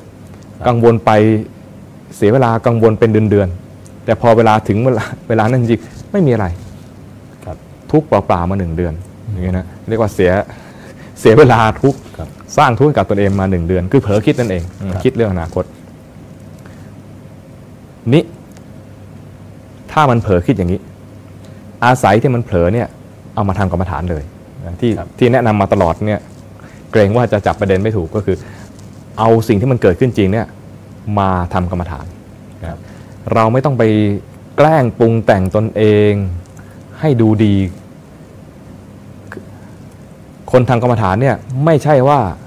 ทำตนเองให้สงบก่อน หรือดูดีก่อน หรือเป็นคนที่ไม่คิด ก่อน แล้วจึงจะมาทำกรรมฐาน ไม่ใช่อย่างนั้นนะครับครับเอาคนที่ฟุ้งซ่านนี่แหละทำกรรมฐานได้เลย คนที่กำลังอะไรอะมีปัญหาเรื่องมาคิดเรื่องเก่าๆนี่แหละครับเอามาทำกรรมฐานได้เลย เพราะสิ่งเรื่องนี้สิ่งเนี้ยกำลังเป็นสิ่งที่เกิดขึ้นจริงในปัจจุบันนี้ครับปัจจุบันคือเผลอคิด แม้จะหยิบเอาเรื่องอดีตมา แต่ปัจจุบันคือเผลอเผลอคิดเรื่องอดีตครับเผลอคิดเรื่องอนาคต ปัจจุบันคือเผลอ แม้จะเผลอเรื่องอนาคตที่ยังไม่เกิด แต่ปัจจุบันคือเผลอดังนั้นรู้ลงปัจจุบันคำครูบาอาจารย์ที่มักจะมาตักเตือนลูกศิษย์ก็คือว่าให้รู้ลงปัจจุบันครับ ปัจจุบันคือเผลอสิ่งที่เกิดขึ้นแล้วในอดีตแก้ไขไม่ได้ แต่เผลอคิดเรื่องอดีตแล้วให้รู้ทัน จะรู้ได้บ่อยและจะจะรู้ได้บ่อยๆ ก็คือว่าทำกรรมฐานอะไรสักอย่างหนึ่งแล้วก็ มีการเผลอคิดไอ้ตอนเผลอคิดทำไมถึงรู้ได้ว่าเผลอคิด เพราะตอนที่ดูลมหายใจฮะสมมติว่าทำกรรมฐานด้วยกัดจากการดูลมหายใจเนี่ยครับตอนดูลมหายใจมันไม่ได้เผลอคิดมันอยู่ที่กายครับลมนี่ก็เป็นส่วนหนึ่งของกาย เห็นกายกำลังหายใจอยู่ และพอจิตดวงหนึ่งไปเผลอคิดเรื่องอดีต ก็อาศัยว่ามันมีความจริงอย่างหนึ่งคือ มีความเผลอเกิดขึ้นพอมีความเผลอเกิดขึ้น รู้ทันความเผลอ ก็จะมีสภาวะใหม่คือรู้ขึ้นมาครับที่เราเผลอคิดบ่อยๆ เพราะว่ามันมีร่องรอยของจิตที่มันเผลอบ่อยครับมันก็เลยเผลอง่าย เราก็จะสร้างรอยใหม่คือรอยรู้ ให้มีจิตขณะแห่งความรู้ คือจิตขณะที่รู้เกิดขึ้นครับให้มันทันกันครับเกิดรอยใหม่คือรอยรู้ดังนั้นถ้าเราปฏิบัติโดยอาศัยสิ่งที่มีอยู่ โดยที่ไม่ดัดแปลงอะไรนะครับครับเพียงแค่ทำกรรมฐานได้สักอย่างหนึ่งนับหนึ่งคือทำกรรมฐานอย่างหนึ่งดูลมหายใจไปก็ได้ ในกรณีนี้เราตั้งอะไรตั้งเป็นตัวอย่างว่าให้ดูลมหายใจครับนับหนึ่งคือดูดูลมหายใจ ขั้นตอนที่สองคือจิตมาทำงานคือมีความเผลอเกิดขึ้นเผลอไปคิดเรื่องราวที่ไม่สบายใจนี่แหละครับนี่คือนับสองนับสามคือรู้ทันว่าเมื่อกี้นี้เผลอไปครับนะตอนรู้ทันนับสามแล้วนะฮะครับไม่ต้องนับอย่างอื่นต่อ มานับหนึ่งใหม่ครับอย่านับเกินกว่านี้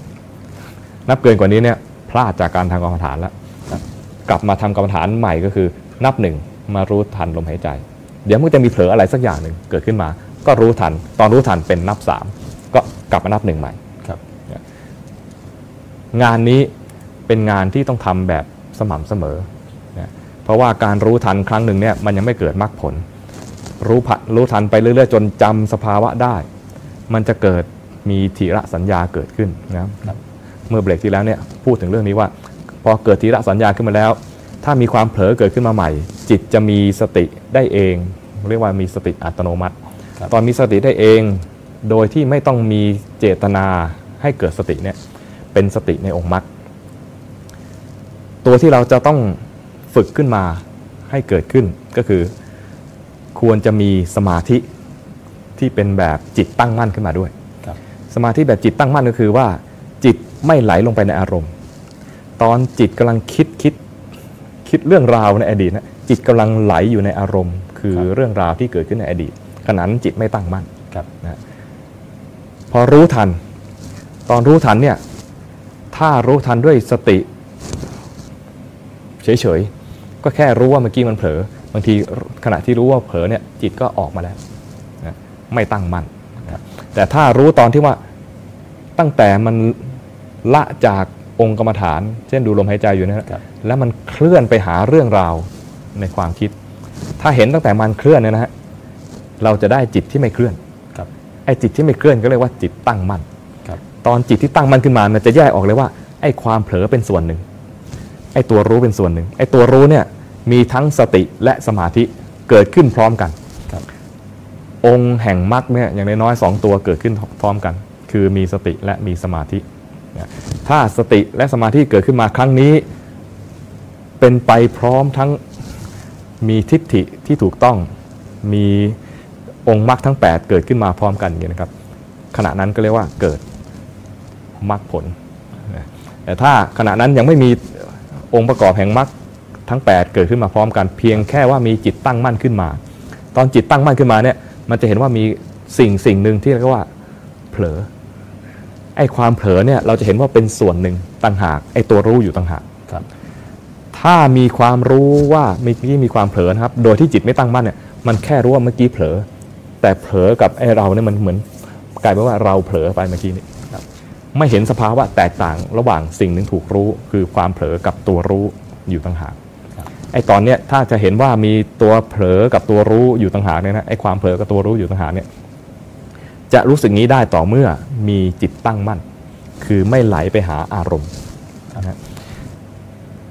จะฝึกตรงนี้ได้ก็คือมีสองวิธีสำหรับคนทั่วๆไปก็คือว่าทำกรรมฐานอย่างหนึ่งเช่นดูลมหายใจครับตอนเผลอมันจะเห็นจิตเคลื่อน ตอนเห็นจิตเคลื่อนจะได้จิตตั้งมั่น หรืออีกวิธีหนึ่งก็คือว่า เผลอไปแล้วไม่เห็นตอนเคลื่อนหรอกครับ แต่เห็นสภาวะความเผลอด้วยใจที่เป็นกลาง ใจเป็นกลางก็คือว่าไม่เคลื่อนไปทางไม่พอใจหรือพอใจ เห็นด้วยใจที่เป็นกลางก็จะเห็นสภาวะนั้นถูกรู้ถูกดูเหมือนกันครับก็เรียกว่าได้จิตตั้งมั่นเหมือนกันครับที่เราจะทำได้ก็คือทำอย่างนี้ เจริญสติรู้ทัน สิ่งที่เกิดขึ้นจริงคือที่มันเผลอคิดอย่างอย่างบ่อยครับๆจนเป็นปัญหาขึ้นมา เอาสิ่งที่เป็นปัญหาเนี่ยมาเป็นเครื่อง เจริญสติเครื่องเจริญสมาธิของเราได้เลยครับครับมีคำถามถามมาว่า ตัวผู้รู้เองก็เป็นไตรลักษณ์ด้วยใช่หรือไม่ บางแวบรู้อันใหม่มารู้ผู้รู้อันเมื่อกี้นี้ที่ฟังที่เพิ่งดับไปครับ ถูกต้องหรือไม่ครับ เป๊ะเลยฮะดีมากเลย บอกว่าตัวผู้รู้เองก็เป็นไตรลักษณ์ด้วยใช่หรือไม่คะบางแวบผู้รู้อันใหม่ก็มารู้ผู้รู้อันเมื่อกี้นี้ ที่เพิ่งดับไปนะครับผู้รู้เนี่ยก็เกิดกับจิตดวงหนึ่งเหมือนกันครับจิตดวงที่รู้จิตเมื่อกี้นี้ครับนะด้วยจิตดด้วยอ่าจิตที่รู้จิตเมื่อกี้นี้ ด้วยมีสมาธิด้วยครับขณะนั้นเนี่ยทำให้จิตตั้งมั่นขึ้นมา ไม่ไหลรวมไปอยู่ในกับอารมณ์ คืออันนี้ต้องเรียน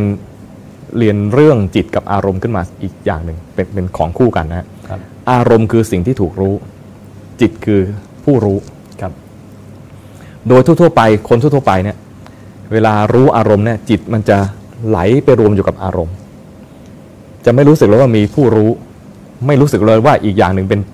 สิ่งที่ถูกรู้เรียกว่าอารมณ์ครับดังนั้นเวลาบอกว่าจิตคู่กับอารมณ์เนี่ยคนทั่วๆไปจะงง เพราะไม่เคยเห็นสภาวะแบบนี้นะ แต่พอเริ่มปฏิบัติ พอมีจิตตั้งมั่นขึ้นมาเนี่ยจะเข้าใจได้เลยครับจิตในขณะที่ตั้งมั่นเนี่ยคือจิตที่มีสัมมาสมาธิเป็นจิตขณะหนึ่งครับเวลาจิตตั้งมั่นขึ้นมา มันจะเห็นว่ามีสิ่งหนึ่งถูกรู้ ไม่ว่าสิ่งนั้นจะเป็นรูปธรรมหรือเป็นนามธรรมก็ตามครับถ้าเป็นรูปธรรมก็เช่นว่า เห็นกาย เห็นกายนั่นก็เห็นรู้สึกว่ากายที่ถูกรู้ ถ้าเห็นด้วยจิตตั้งมั่นนะครับครับกายที่ถูกรู้ มีจิตเป็นผู้รู้อยู่ต่างหาก ถ้าเห็นนามธรรมก็เช่นว่า เห็นสุขเห็นทุกข์เวลามีความสุขขึ้นมาเห็นสุขด้วยจิตที่ตั้งมั่นจะเห็นรู้สึกว่าสุขนั้นถูกรู้ แต่ไม่รวมอยู่ในสุขครับตัวผู้รู้ไม่ได้รวมอยู่ในความสุข ตัวผู้รู้อยู่ต่างหากเวลามีทุกข์เกิดขึ้นมา ถ้ารู้ทุกข์ด้วยใจที่ตั้งมั่น ด้วยจิตที่ตั้งมั่น จะรู้สึกว่าทุกข์อยู่ส่วนหนึ่งต่างหาก ผู้รู้ก็อยู่ต่างหาก มันเกิดดับพร้อมกันนี่แหละ แต่ว่ามันอยู่ต่างหากกันไม่รวมอยู่ด้วยกันครับเวลาเผลอไปมีราคะเนี่ย เวลาเห็นราคะด้วยใจที่ตั้งมั่นหรือจิตตั้งมั่นเนะครับ จะเห็นว่าราคะอยู่ส่วนหนึ่งต่างหาก จิตเป็นผู้รู้อยู่ต่างหากเวลามีโทสะเกิดขึ้นมาเห็นโทสะด้วยใจตั้งมั่นก็เห็นโทสะอยู่ต่างหากครับมีจิตผู้รู้อยู่ต่างหากครับเวลาเห็นความเผลอ ความเผลอก็อยู่ต่างหากถูกรู้อยู่ครับตัวผู้รู้ก็รู้อยู่ต่างหากนี่นะครับ แล้วจิตที่เป็นผู้รู้เนี่ย ก็อยู่แค่ชั่วขณะจิต โดยโดยเฉพาะ ผู้ที่ทำฌานยังไม่ได้ครับเวลามีจิตตั้งมั่นขึ้นมาก็จิตตั้งมั่นอยู่ได้แค่ชั่วขณะครับแล้วมันก็ดับไปนะซึ่งเป็นปกติ แต่ตั้งมั่นชั่วขณะเนี่ยก็ถือว่าเป็นสมาธิแล้วครับเป็นสมาธิที่ถูกต้องด้วยครับสมาธิมี 3 ระดับ ระดับแรกเรียกว่าขานิกะสมาธิครับขานิกะสมาธิคือแค่ชั่วขณะครับแต่ชั่วขณะเนี้ก็มีประโยชน์แล้ว คือจิตเวลาตั้งมันขึ้นมา มันเกิด การเรียนรู้ขึ้นมาอย่างหนึ่งว่า สิ่งหนึ่งถูกรู้ สิ่งหนึ่งเป็นผู้รู้ไอ้สิ่งที่ถูกรู้เนี่ยไม่ใช่เราครับแรกๆจะเห็นเลยว่าไอ้สิ่งที่ถูกรู้นั่นไม่ใช่เรา เห็นกายปุ๊บเนี่ยนะกายนี่ไม่ใช่เรา รู้เลย เห็นเวทนาสุขทุกข์เวทนาสุขทุกข์ไม่ใช่เราเนี่ยรู้เลยว่าไอ้สุขทุกข์นี่ไม่ใช่เราครับเวลากิเลสเกิดขึ้นมา ราคะโทสะโมหะถูกรู้ ราคะโทสะโมหะนี่ไม่ใช่เรา ปัญหาอยู่อย่างเดียวคือตอนเนี้ยประมาณว่าคนส่วนใหญ่นะครับ ถ้าจิตตั้งมั่นขึ้นมาแล้วเนี่ยจะรู้สึกว่าฉันเนี่ยตั้งมั่นฉันเป็นผู้รู้นะครับดูไปเรื่อยๆ เดี๋ยวมันก็จะสังเกตได้เองว่าไอ้ผู้รู้เนี่ยก็ไม่ใช่ว่าเที่ยงแท้อ่าอย่างนี้ดีกว่า เดี๋ยวจะไปสับสนกับคำว่าเอ่อสมาธิจิตตั้งมั่น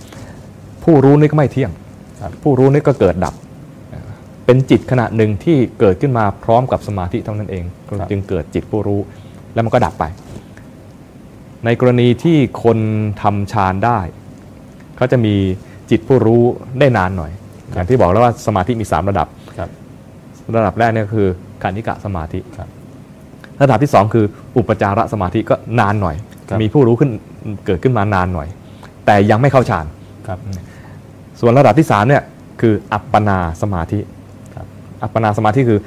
ผู้รู้ที่เกิดเต็มฟอร์มเลยครับเข้าฌานอันนี้ผู้รู้จะเกิดขึ้นได้นาน เป็นวันๆเลยบางทีอาจจะถึง 7 วันก็ได้ครับ แล้วยิ่งถ้าทำต่อเนื่องไปเรื่อยๆเหมือนกับมีผู้รู้อยู่ตลอดเวลาเลยครับเนี่ยแต่การที่มีผู้รู้เพียงแค่ชั่วขณะ ก็มีข้อดีในแง่ที่ว่าในหนึ่งขณะที่เกิดจิตผู้รู้ขึ้นมาเนี่ยมันเกิดการเรียนรู้แล้วว่า สิ่งหนึ่งที่ว่าถูกรู้เนี่ยมันไม่ใช่เราครับพอรู้เป็นขณะขณะต่อไป มันก็รู้ได้ง่ายขึ้นว่า ไอ้ผู้รู้นี้ก็เกิดดับด้วยครับเพราะมันไม่ได้อยู่ยาวครับ มันอยู่เพียงแค่ชั่วขณะแล้วก็กลายเป็นผู้หลงกลายเป็นผู้คิดไปแล้วครับเนี่ยแล้วก็พอรู้ทันว่าเมื่อกี้เผลอคิดก็กลายเป็นผู้รู้ขึ้นมาอีกอย่างเงี้ยนะพอเป็นผู้รู้ขึ้นมาก็แค่ชั่วขณะแล้วก็ดับไปนี่นะผู้รู้นี่เองก็แสดงความจริงได้ชัดเจนถ้ามันมีความมีความเกิดขึ้นมาเป็นแค่เพียงชั่วขณะ เรียกว่าครับขานิขานิการสมาธินี่นะเพราะฉะนั้นเพียงแค่ชั่วขณะเนี่ยก็มีประโยชน์มากนะฮะ คนที่สำเร็จมรรคผลเนี่ยส่วนใหญ่ส่วนใหญ่เลย ไม่ได้ทรงฌานมาก่อนครับ ครั้งหนึ่งพระพุทธเจ้าเอ่อเสด็จอยู่กับประทับอยู่กับพระพิสุห้าร้อยรูปครับในพิสุห้าร้อยรูปเนี่ยมีพระสารีบุตรเป็นประธาน ครั้งนั้นเนี่ยพระพุทธเจ้าตรัส กับภิกษุทั้งหลายที่มีพระสารีบุตรเป็นประธาน ตรัสว่าเอ่อภิกษุทั้งหลาย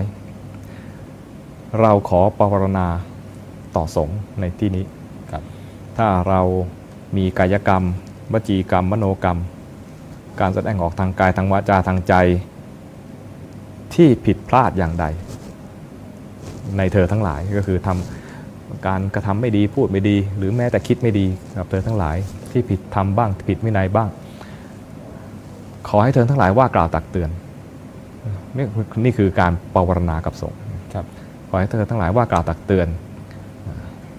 เราจะถ้าเราเห็นว่ามีความผิดเราก็จะได้แก้ไข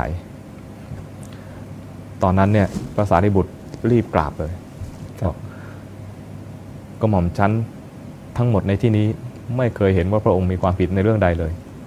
ไม่เห็นมีความไม่สมควรอะไรเกิดขึ้นเลยในพระองค์ ไม่ว่าจะเป็นทางด้านกาย ทางด้านวาจา หรือแม้ทางด้านใจในพระในนั้นเป็นพระอรหันต์ทั้งหมดนะครับครับภาษาลิบุตรบอกว่า พวกกระหม่อมชั้นตั้งหากที่เฝ้าติดตามพระองค์มาเนี่ยก็เพื่อให้พระองค์เนี่ยได้อบรมสั่งสอนกับพวกกระหม่อมชั้นกระหม่อมชั้นขอเป็นตัวแทนพิสุสงฆ์ทั้งหลายในที่นี้ทั้งหมดเลย ในการประวรณาต่อพระพุทธองค์ว่า ถ้าพวกกระหม่อมชั้นทั้งหมดเนี่ยมีอะไรผิดพลาด ไม่ว่าด้านกายด้านวาจาหรือแม้ด้านใจ ขอให้พระองค์ว่ากล่าวตักเตือนที่กระหม่อมชั้นติดตามมาก็หวังสิ่งนี้คือให้พระองค์ว่ากล่าวตักเตือน ติดตามพระองค์มาตลอดไม่เคยเห็นความบกพร่องของพระองค์เลยแม้เรื่องกายเรื่องวาจาหรือแม้เรื่องใจขอให้พระองค์ในธรรมตรงข้ามขอให้พระองค์ว่ากล่าวตักเตือนพวกกระหม่อมชั้น ระพุทธเจ้าตรัสกับพระภิกษุทั้งหลายที่มีพระสารีบุตรเป็นประธานนั้นบอกว่าครับเธอทั้งหลายในที่นี้เนี่ยไม่มีอะไรที่เราจะว่ากล่าว เพราะพวกเธอทั้งหลายในที่นี้จบพรหมจรรย์แล้วหมายถึงว่าเป็นพระอรหันต์หมดแล้วครับพระภิกษุห้าร้อยรูปเนี่ยเป็นพระอรหันต์หมดแล้ว แล้วพระพุทธเจ้าก็ชี้ให้พระสารีบุตรดูว่าโน่นกลุ่มนั้น เป็นพระอรหันต์ที่มีวิชาสาม วิชาสามก็ต้องมีเป็นผู้ทรงฌานครับจึงจะได้วิชาสามวิชาสามก็คือรู้อดีตชาติของตัวเองครับรู้การเกิดดับของสัตว์อื่น รวมทั้งมีอาสวัคยายานนะครับกลุ่มนั้นอีก 60 รูป ก็เป็นพระอรหันต์ประเภท อภิญญาหกอภิญญาหกก็คือต้อง ชำนาญด้านการเข้าฌานเช่นเดียวกันนะก็มีจะมีตาทิพย์มีหูทิพย์ทำอิทธิปฏิหารได้นะแล้วก็รู้อดีตชาติของตัวเองนะแล้วก็รู้การเกิดดับของคนอื่นด้วยครับรวมทั้งข้อสุดท้ายคือมีอาสวัคยายานกลุ่มนั้นอีก 60 เป็นผู้ที่เรียกว่า อุปโตภาควิมุตติหมายถึงว่าหลุดพ้นสองส่วน หลุดพ้นรูปธรรมด้วยอรูปฌานคือพระภิกษุรูปกลุ่มนี้กลุ่มเนี้ยที่เรียกว่าอุปโตภาควิมุตติเนี่ยครับทำอรูปฌานได้อรูปฌานก็ตั้งแต่ อากาสานัญจายตนะวิญญาณัญจายตนะอ่าอะไรอากินจัญญาจตนะ แล้วก็เนวสัญญานาสัญญาจตนะ คือทำอรูปฌานได้ครับ แล้วยังละนามธรรม ด้วยการทำอาสวัคยายานคือทำอารัตอารัตผลได้ครับก็คือพ้นสองส่วน บุคคลพ้นพ้นสองส่วนเนี่ยแน่นอนทำฌานได้แล้วไม่ใช่ฌานธรรมดาด้วยทำอรูปฌานได้ด้วย มีสามกลุ่มหกสามสิบแปดก็ร้อยแปดสิบในห้าร้อยครับแล้วพระเจ้าตรัสว่าพิสุนอกนั้นก็ยังเป็นพระอรหันต์แต่เป็นพระอรหันต์เรียกว่าสุขวิปัสสกะ หมายความว่า ในขั้นปฏิบัติตอนที่ยังเป็นปุถุชนเนี่ยไม่ชำนาญด้านครับ การเข้าฌาน มาได้ฌานตอนที่บรรลุมรรคผล ถึงว่าบรรลุมรรคผลเป็นพระอรหันต์แล้วก็ยังไม่ชำนาญในแง่ที่ว่าจะไปมีอิทธิปาฏิหารย์หรืออิทธิวิธิหรือมีตาทิพย์หูทิพย์อะไรครับ ก็ไม่ถึงขั้นนั้น แต่ท่านทำฌานได้เหมือนกันฌานเอาไว้เป็นเพียงแค่เครื่องอยู่เพื่อให้ทำความสงบตอนนั้นเองครับแต่ได้หลังจาก ได้นมรรคผล ในระหว่างที่กำลังฝึกอยู่เนี่ยไม่ได้ฌานนะครับ ด้วยพระสูตรนี้เป็นเครื่องยืนยันว่า แม้ในสมัยที่พระพุทธองค์ทรงมีพระชนอยู่ พระอรหันต์ห้าร้อยรูปเนี่ยยังมีเพียงแค่ร้อยแปดสิบครับที่เป็นผู้ทรงฌานมาก่อนชำนาญในการทำฌานครับดังนั้นเป็นธรรมดามากในยุคนี้นะที่เรา อาจจะได้จิตตั้งมั่น หรือว่าได้ฝึกในสมัยที่กำลังฝึกอยู่เนี่ยยังเป็นปุถุชนเนี่ยแล้วไม่ได้ฌานดังนั้นไม่ต้องไปเกรงไม่ต้องไปเกรงว่าเออเราทำผิดหรือเปล่าหรือว่าเราจะบรรลุมรรคผลไหมเราไม่ได้ฌานสักทีเนี่ยนะไม่ต้องกลัว เพราะในสมัยก่อนก็อย่างนี้คคนที่ได้ฌานมีน้อยในระหว่างฝึกนะครับ คนที่ได้ได้วิปัสสนาก่อน แล้วจนบรรลุมรรคผล บางทีบรรลุมรรคผลเนี่ยในขณะที่บรรลุมรรคผล พิ่งเข้าฌานครั้งแรกตอนบรรลุมรรคผลนั่นแหละ ตอนบรรลุมรรคผลเนี่ยจิตจะเข้าฌานเองครับโดยอัตโนมัตินะฮะโดยเจ้าตัวก็ไม่รู้เราเรียกไม่ถูกแล้วนี่คือฌานครับเพราะเพิ่งเข้าครั้งแรกนะครับเพราะฉะนั้นตอนนี้ที่สำคัญก็คือ เรียนรู้สภาวะไปตามความตามความเป็นจริงนะสภาวะขณะนี้เป็นอย่างไรดีหรือไม่ดี และส่วนใหญ่ไม่ดีครับไม่ต้องรอให้จิตดี ถ้าจิตดีแล้วต้องถ้าต้องรอให้จิตดีแล้วจึงจะมาปฏิบัตินะครับ บางทีชาตินี้อาจจะไม่ได้ปฏิบัตินะเพราะว่าตอนจิตดีก็อาจจะกำลังเผลอเพลินกับอะโลกเผลอเพลินกับสิ่งนู้นสิ่งนี้ไปครับลืมดูอีก ตอนจิตที่มันดีเนี่ยมันก็กำลังมีความสุข ความสุขเนี่ยส่วนใหญ่ทำให้ประมาท ตอนที่มีความทุกข์นี่เอง เป็นขณะที่มันเตือนเราครับเพราะว่าหนึ่งเวลาที่มันมีความทุกข์ เกิดขึ้นเนี่ยจิตเองมันจะไม่พอใจ ไม่พอใจสภาวะนี้ความไม่พอใจสภาวะเนี่ยถ้ามองอีกแง่หนึ่งคือคือมันอยากจะพ้นไปครับเราก็เอาศัยอาศัยโอกาสนี้แหละ คือมันอยากจะพ้นไป แทนที่จะพ้นจากนี้ไปหาตรงนู้น เหมือนกับคนทั่วไปที่ว่าเหมือนจากอะไรเบื่อวัดนี้จะไปอยู่วัดนู้นหรือเบื่อบ้านนี้จะไปอยู่บ้านนู้น เบื่อเมียคนนี้จะไปหาเมียคนคนใหม่อะไรอย่างเงี้ยนะ ไอ้อย่างนี้คือเบื่อแล้วนเวียนอยู่ในสังสารวัฏให้เบื่อตัวนี้ให้มันเป็นลักษณะที่ว่าอยากจะพ้นไปจากสังสารวัฏไปซะเลยครับเพราะไม่ว่าจะไปอยู่ตรงไหนไปอยู่ที่ใหม่ มันก็ไม่พ้นจากทุกเบียดเบียนอยู่ทุกที่รเราเบื่อตรงนี้แล้วไปอยู่ตรงนู้น มันก็ไม่พ้นทุกไปไหนครูบาอาจารย์บางทีท่านก็ชี้พระที่ที่ท่านเบื่อที่ ท่านเบื่อที่อยู่ครับอยู่ตรงนั้นแล้วก็ตำหนิ อยู่ตรงนี้แล้วก็ตำหนินะฮะครับเนี่ยยิ่งใกล้ๆออกพรรษาเนี่ยพยายามหาที่ใหม่แล้วอะไรเงี้ยประมาณว่าครูอาจารย์บางทีก็เรียกพระอย่างนี้ว่าพระก้นแหลมครับคือนั่งอย่างไหนได้ไม่ได้ไม่นานหรอกครับเหมือนพระพุทธรูปนะฮะเขาทำฐานเรียบๆเนี่ยครับถ้าไปทำฐานแหลมๆเนี่ยฮะมันตั้งไม่ได้ประมาณนี้ท่านก็เข้าใจเปรียบนะครับครับ อีกอย่างหนึ่งท่านก็เปรียบเหมือนสุนัขขี้เลื้อน สุนัขขี้เลื้อนเนี่ย ไปอยู่ใต้ต้นไม้ นอนได้พักหนึ่งมันก็คัน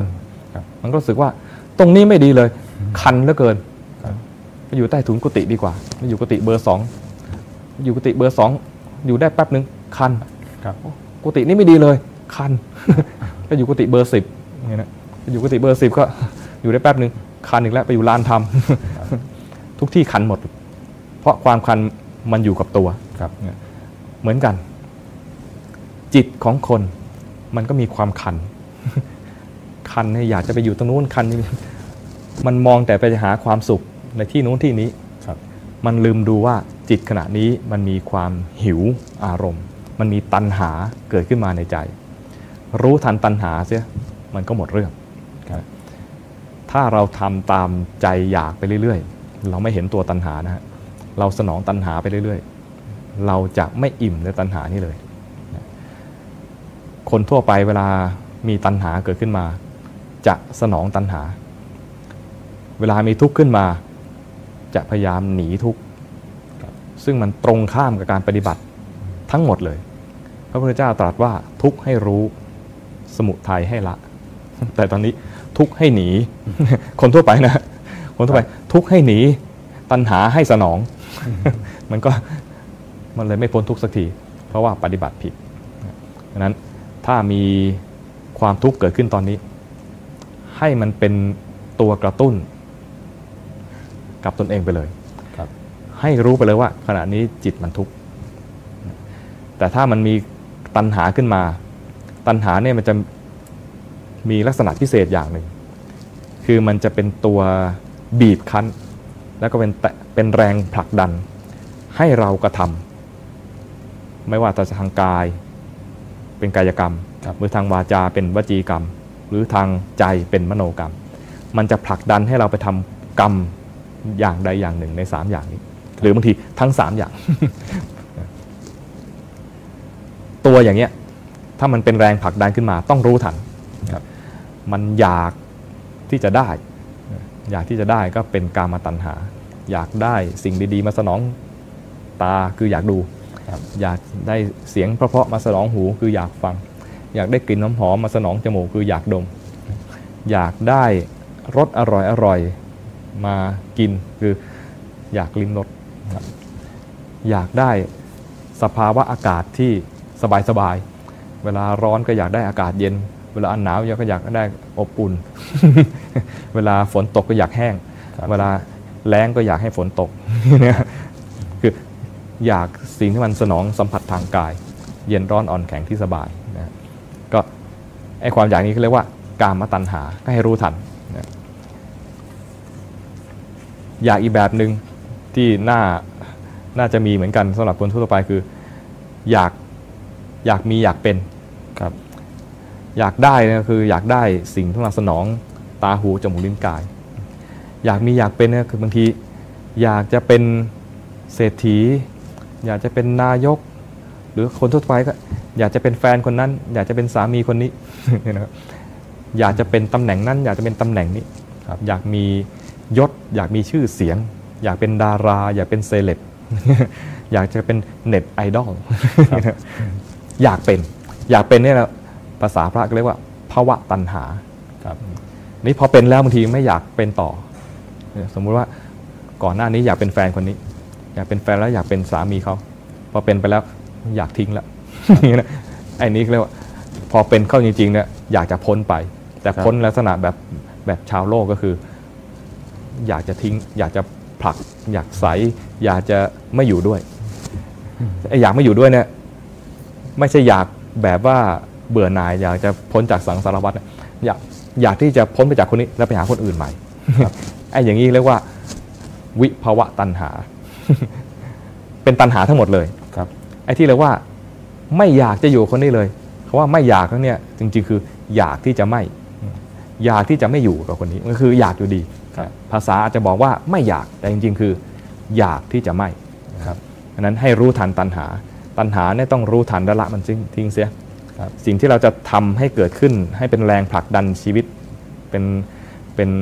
อ่ากำลังในการที่จะดำเนินชีวิตต่อเนี่ยครับ ไม่ใช่อยู่ด้วยตัณหา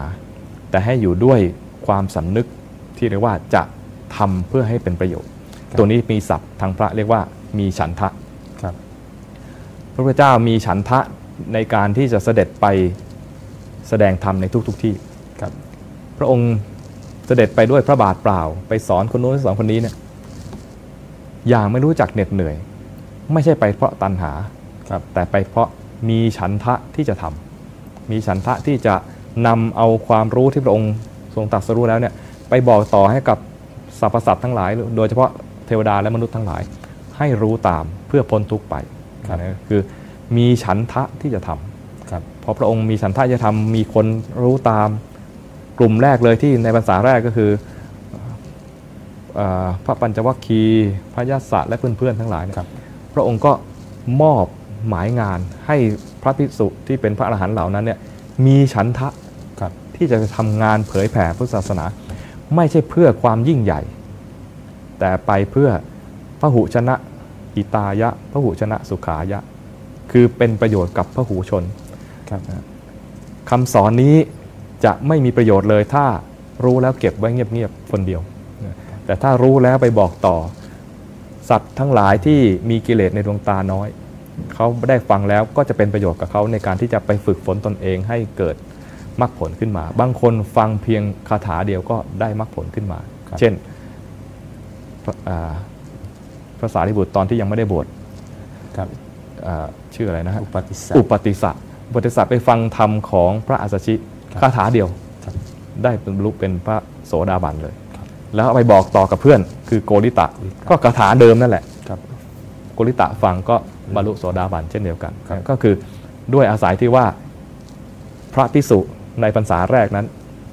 ฟังธรรมปฏิบัติธรรมจากพระพุทธเจ้าแล้วบรรลุเป็นพระอาหารแล้วเนี่ยมีฉันทะที่จะไปทำงานต่อ โดยอาศัยที่พระพุทธเจ้ามอบหมายงานว่าให้ไปคนละทาง อย่าไปซ้ำทางกันด้วยครับเพราะว่าถ้าไปซ้ำทางตอนนั้นมีเพียงแค่เท่าไหร่หกสิบรูป ถ้าไปกันทางเดียวกัน 60 รูป มันมีประโยชน์แค่ทางนี้ทางเดียว ครับแต่ตอนนั้นเนี่ยพูดง่ายๆคือของดีมีน้อยครับเพราะฉะนั้นต้องกระจายกระจายไปพระอาหารหันต์มีเพียง 60 รูปเนี่ยก็กระจายไปทั่วๆเลย เพื่อให้ความรู้ของพระอรหันต์นั้นเป็นประโยชน์กับสรรพสัตว์ให้มากที่สุดครับมนุษย์และเทวดาที่ได้ฟังธรรมจากพระอรหันต์ก็ได้ได้รับมรรคผลอย่างมีตัวอย่างก็คือพระสารีบุตรกับพระโมคคัลลานะเป็นต้นนะครับดังนั้นตอนนี้แม้จะมีสภาวะที่ไม่ดี ก็ให้สภาวะที่ไม่ดีนั้น เป็นประโยชน์ต่อการพัฒนาจิตใจตัวเองไปครับ แล้วก็ผู้รู้คือรู้สภาวะที่ไม่ดีเนี่ยก็แสดงไตรลักษณ์ด้วยก็คือมันเกิดดับเกิดดับไปนะครับตัวที่เห็นผู้รู้แสดงไตรลักษณ์นี่แหละ จะเป็นโอกาสที่จะบรรลุมรรคผล เพราะว่าถ้าตราบใดยังยึดว่าผู้รู้นี่เป็นเรา ผู้รู้นี่เที่ยงก็ยังไม่บรรลุมรรคผล เพราะว่ามันยังยึดสิ่งหนึ่งว่าเป็นเราอยู่ ผู้ที่จะบรรลุมรรคผล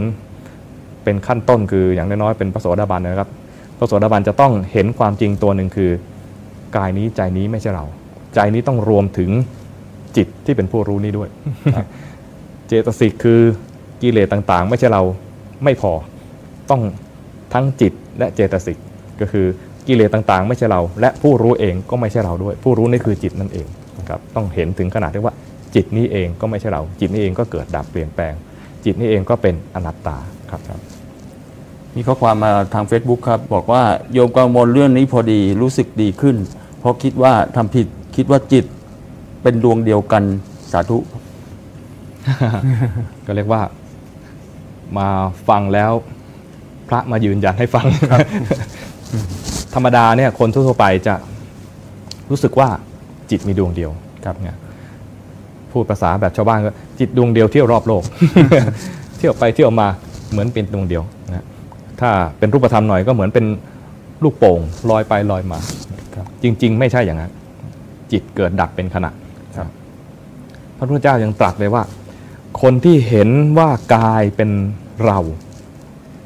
ก็ยังพอเข้าใจได้ เพราะว่ากายนี้มีอายุยืน กายนี้มีอายุยืนครับท่านอาจารย์เท่าไหร่แล้วครับ59 59เนี่ยตั้ง 59 ปีมาแล้ว กายนี้ก็อยู่ตั้ง 59 ปีมาแล้วเนี่ยมันก็ยังเป็นเหตุให้คนมายึดว่ากายเนี่ยเป็นเราเนี่ยยังยังพอมีเหตุผลครับแต่จิตเนี่ยไม่ควรยึดว่าเป็นเราเลย เพราะจิตเกิดดับอยู่ทุกขณะ จิตดวงหนึ่งเกิดขึ้นมา ดับไปเป็นเหตุให้จิตดวงหนึ่งเกิดขึ้นมา ดับไปแล้วเกิดทีละดวงด้วยครับ ไม่ได้เกิดเป็นพวงพวงๆไม่ได้เกิดเป็นกลุ่มกลุ่มๆ เกิดทีละดวง แต่ในหนึ่งดวงนั้นอะมันประกอบไปด้วยสุขทุกข์ประกอบไปด้วยมีสัญญาคือความจำได้หมายรู้ครับประกอบไปด้วยความปรุงแต่งเป็นบุญเป็นบาปที่เรียกว่าสังขารครับประกอบไปด้วยความรับรู้เรียกว่าวิญญาณ ในจิตหนึ่งดวงเนี่ยประกอบไปด้วยจิตและเจตสิกอ่าอาจจะงงก็ได้ จิตก็คือตัวรู้ครับเทียบแล้วในขันธ์ห้าก็คือเป็นวิญญาณครับเจตสิกก็คือสามขันธ์แรก ที่เป็นฝ่ายนามธรรมนะฮะก็คือเวทนาสัญญาสังขาร ทั้งหมดเนี่ยเวทนาสัญญาสังขารวิญญาณเนี่ยเกิดดับพร้อมกัน เวลารู้อารมณ์ก็รู้อารมณ์เดียวกันครับ รู้แล้วก็ดับไปพร้อมกัน ในขณะหนึ่งที่ไปรู้อารมณ์อะไรเกิดขึ้นมา เชเช่นไปรู้รู้อะไรดี เห็นเมฆฝน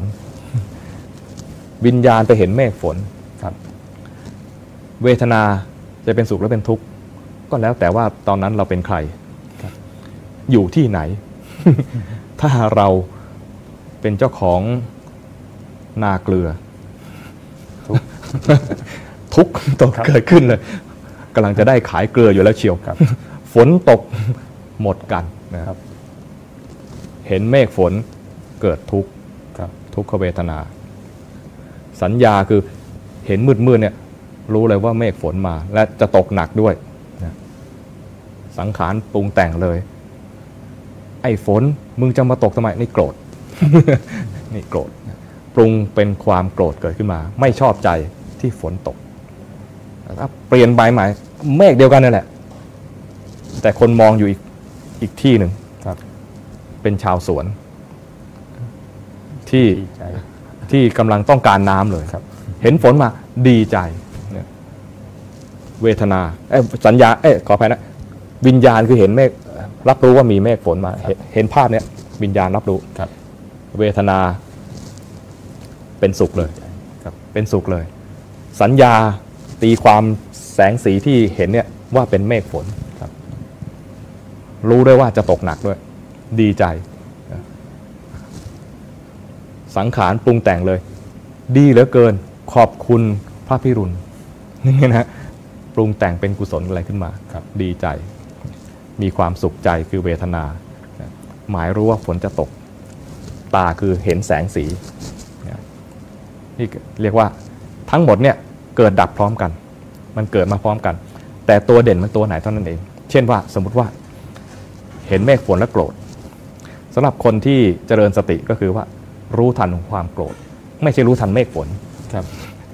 เมฆฝน เมฆฝนมันไม่ใช่เราอยู่แล้ว ไปรู้ว่าเมฆฝนก็ไม่เกิดประโยชน์ในแง่ของการทำกรรมฐานครับ ตัวที่จะเกิดประโยชน์กับการทำกรรมฐานคือ มารู้ในสิ่งที่กำลังยึดว่าเป็นเรา ยึดว่ากายนี้เป็นเราหรือว่าใจนี้เป็นเราเนี่ยนะขณะนี้เห็นเมฆฝนแล้วโกรธเมฆฝน ให้รู้ทันว่าตอนนี้มีสิ่งหนึ่งที่เรียกว่า ความปรุงแต่งที่เป็นบาปครับคือโทสะเกิดขึ้น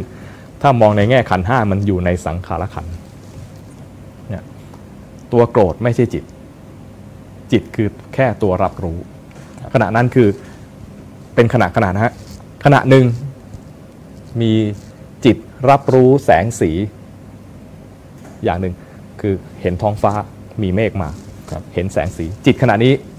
ที่รับรู้อย่างนี้เรียกว่าวิญญาณทำงานนะสัญญาทำงานแล้วว่า ไอ้เมฆเนี่ยนะตกหนักแน่ ๆ เลย กูทำนาเกลือ เห็นแล้วไม่ชอบใจครับมีทุกขเวทนาเกิดเกิดขึ้นมาไอ้ตอนไม่ชอบใจเป็นส่วนของสังขารขันธ์ครับมีความโกรธเกิดขึ้น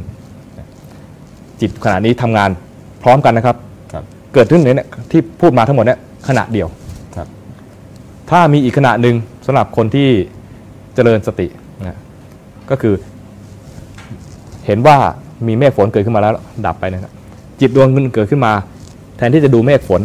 มาดูที่จิตเมื่อกี้นี้ครับเห็นความโกรธ ไม่ได้เห็นทั้งหมดว่าเมื่อกี้มีทุกข์ไม่ได้เห็นว่าเมื่อกี้นี้มีหมายรู้ไม่ได้ไม่ต้องถึงขนาดนั้น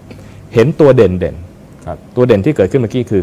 มีโทสะโทสะกับใครโทสะกับเมฆฝน ไม่ต้องรู้ว่าโทสะกับเมฆฝนก็ได้ มันมีโทสะอยู่ครับนะจิตเมื่อกี้นี้นี่มีโทสะเนี่ยดับไปแล้ว จิตมีดวงไหนจิตดวงใหม่เกิดขึ้นมา เห็นโทสะเกิดขึ้น และดวงนี้เกิดขึ้นมาโทสะดับแล้วนะ เรียนรู้ไปว่าโทสะเกิดขึ้นมาจริง แล้วดับไปแล้วด้วย มันกำลังแสดงความจริงว่าไม่เที่ยงนี่ครับคือการฝึกสติในชีวิตประจำวัน เมฆฝนมาดีใจหรือเสียใจ ขับรถออกไปเนี่ยรถจะติดไหมเนี่ยโกรธฝนหรือเปล่า กังวลหรือเปล่าอะไรเงี้ยนะครับรู้ทันความกังวลรู้ทันความโกรธรู้ทันความชอบใจไม่ชอบใจในใจไอ้ตัวพวกนี้แหละจะเป็นตัวสอนเราให้เห็นว่าทั้งหมดนี้เกิดดับเปลี่ยนแปลงและไม่ใช่เราครับ สุดท้ายนี้ผมขอนิมนต์พระอาจารย์ให้พรกับญาติโยมครับครับขออนุโมทนากับญาติโยมทุกๆคนที่ติดตามสนใจรับฟังธรรมะ ก็ขอให้นำเอาสิ่งที่ได้รับฟังในวันนี้เอาไปประพฤติปฏิบัติ เห็นจริงในชีวิตของตนเองขึ้นมา แล้วก็อนุโมทนากับผู้ที่มีส่วนในการทำให้รายการนี้มีอยู่เป็นอยู่ แล้วก็ยังคงอยู่เพื่อให้เป็นประโยชน์กับมหาชนต่อไป ก็ขอให้ทุกๆท่าน ได้รับประโยชน์จากคำสอนของพระพุทธองค์ พระพุทธองค์ ได้รับประโยชน์จากการตรัสรู้ของพระพุทธองค์ จงเป็นสุขเป็นสุขแล้วก็ขอให้พ้นพ้นทุกข์ด้วยกันทุกท่านทุกคน สาธุ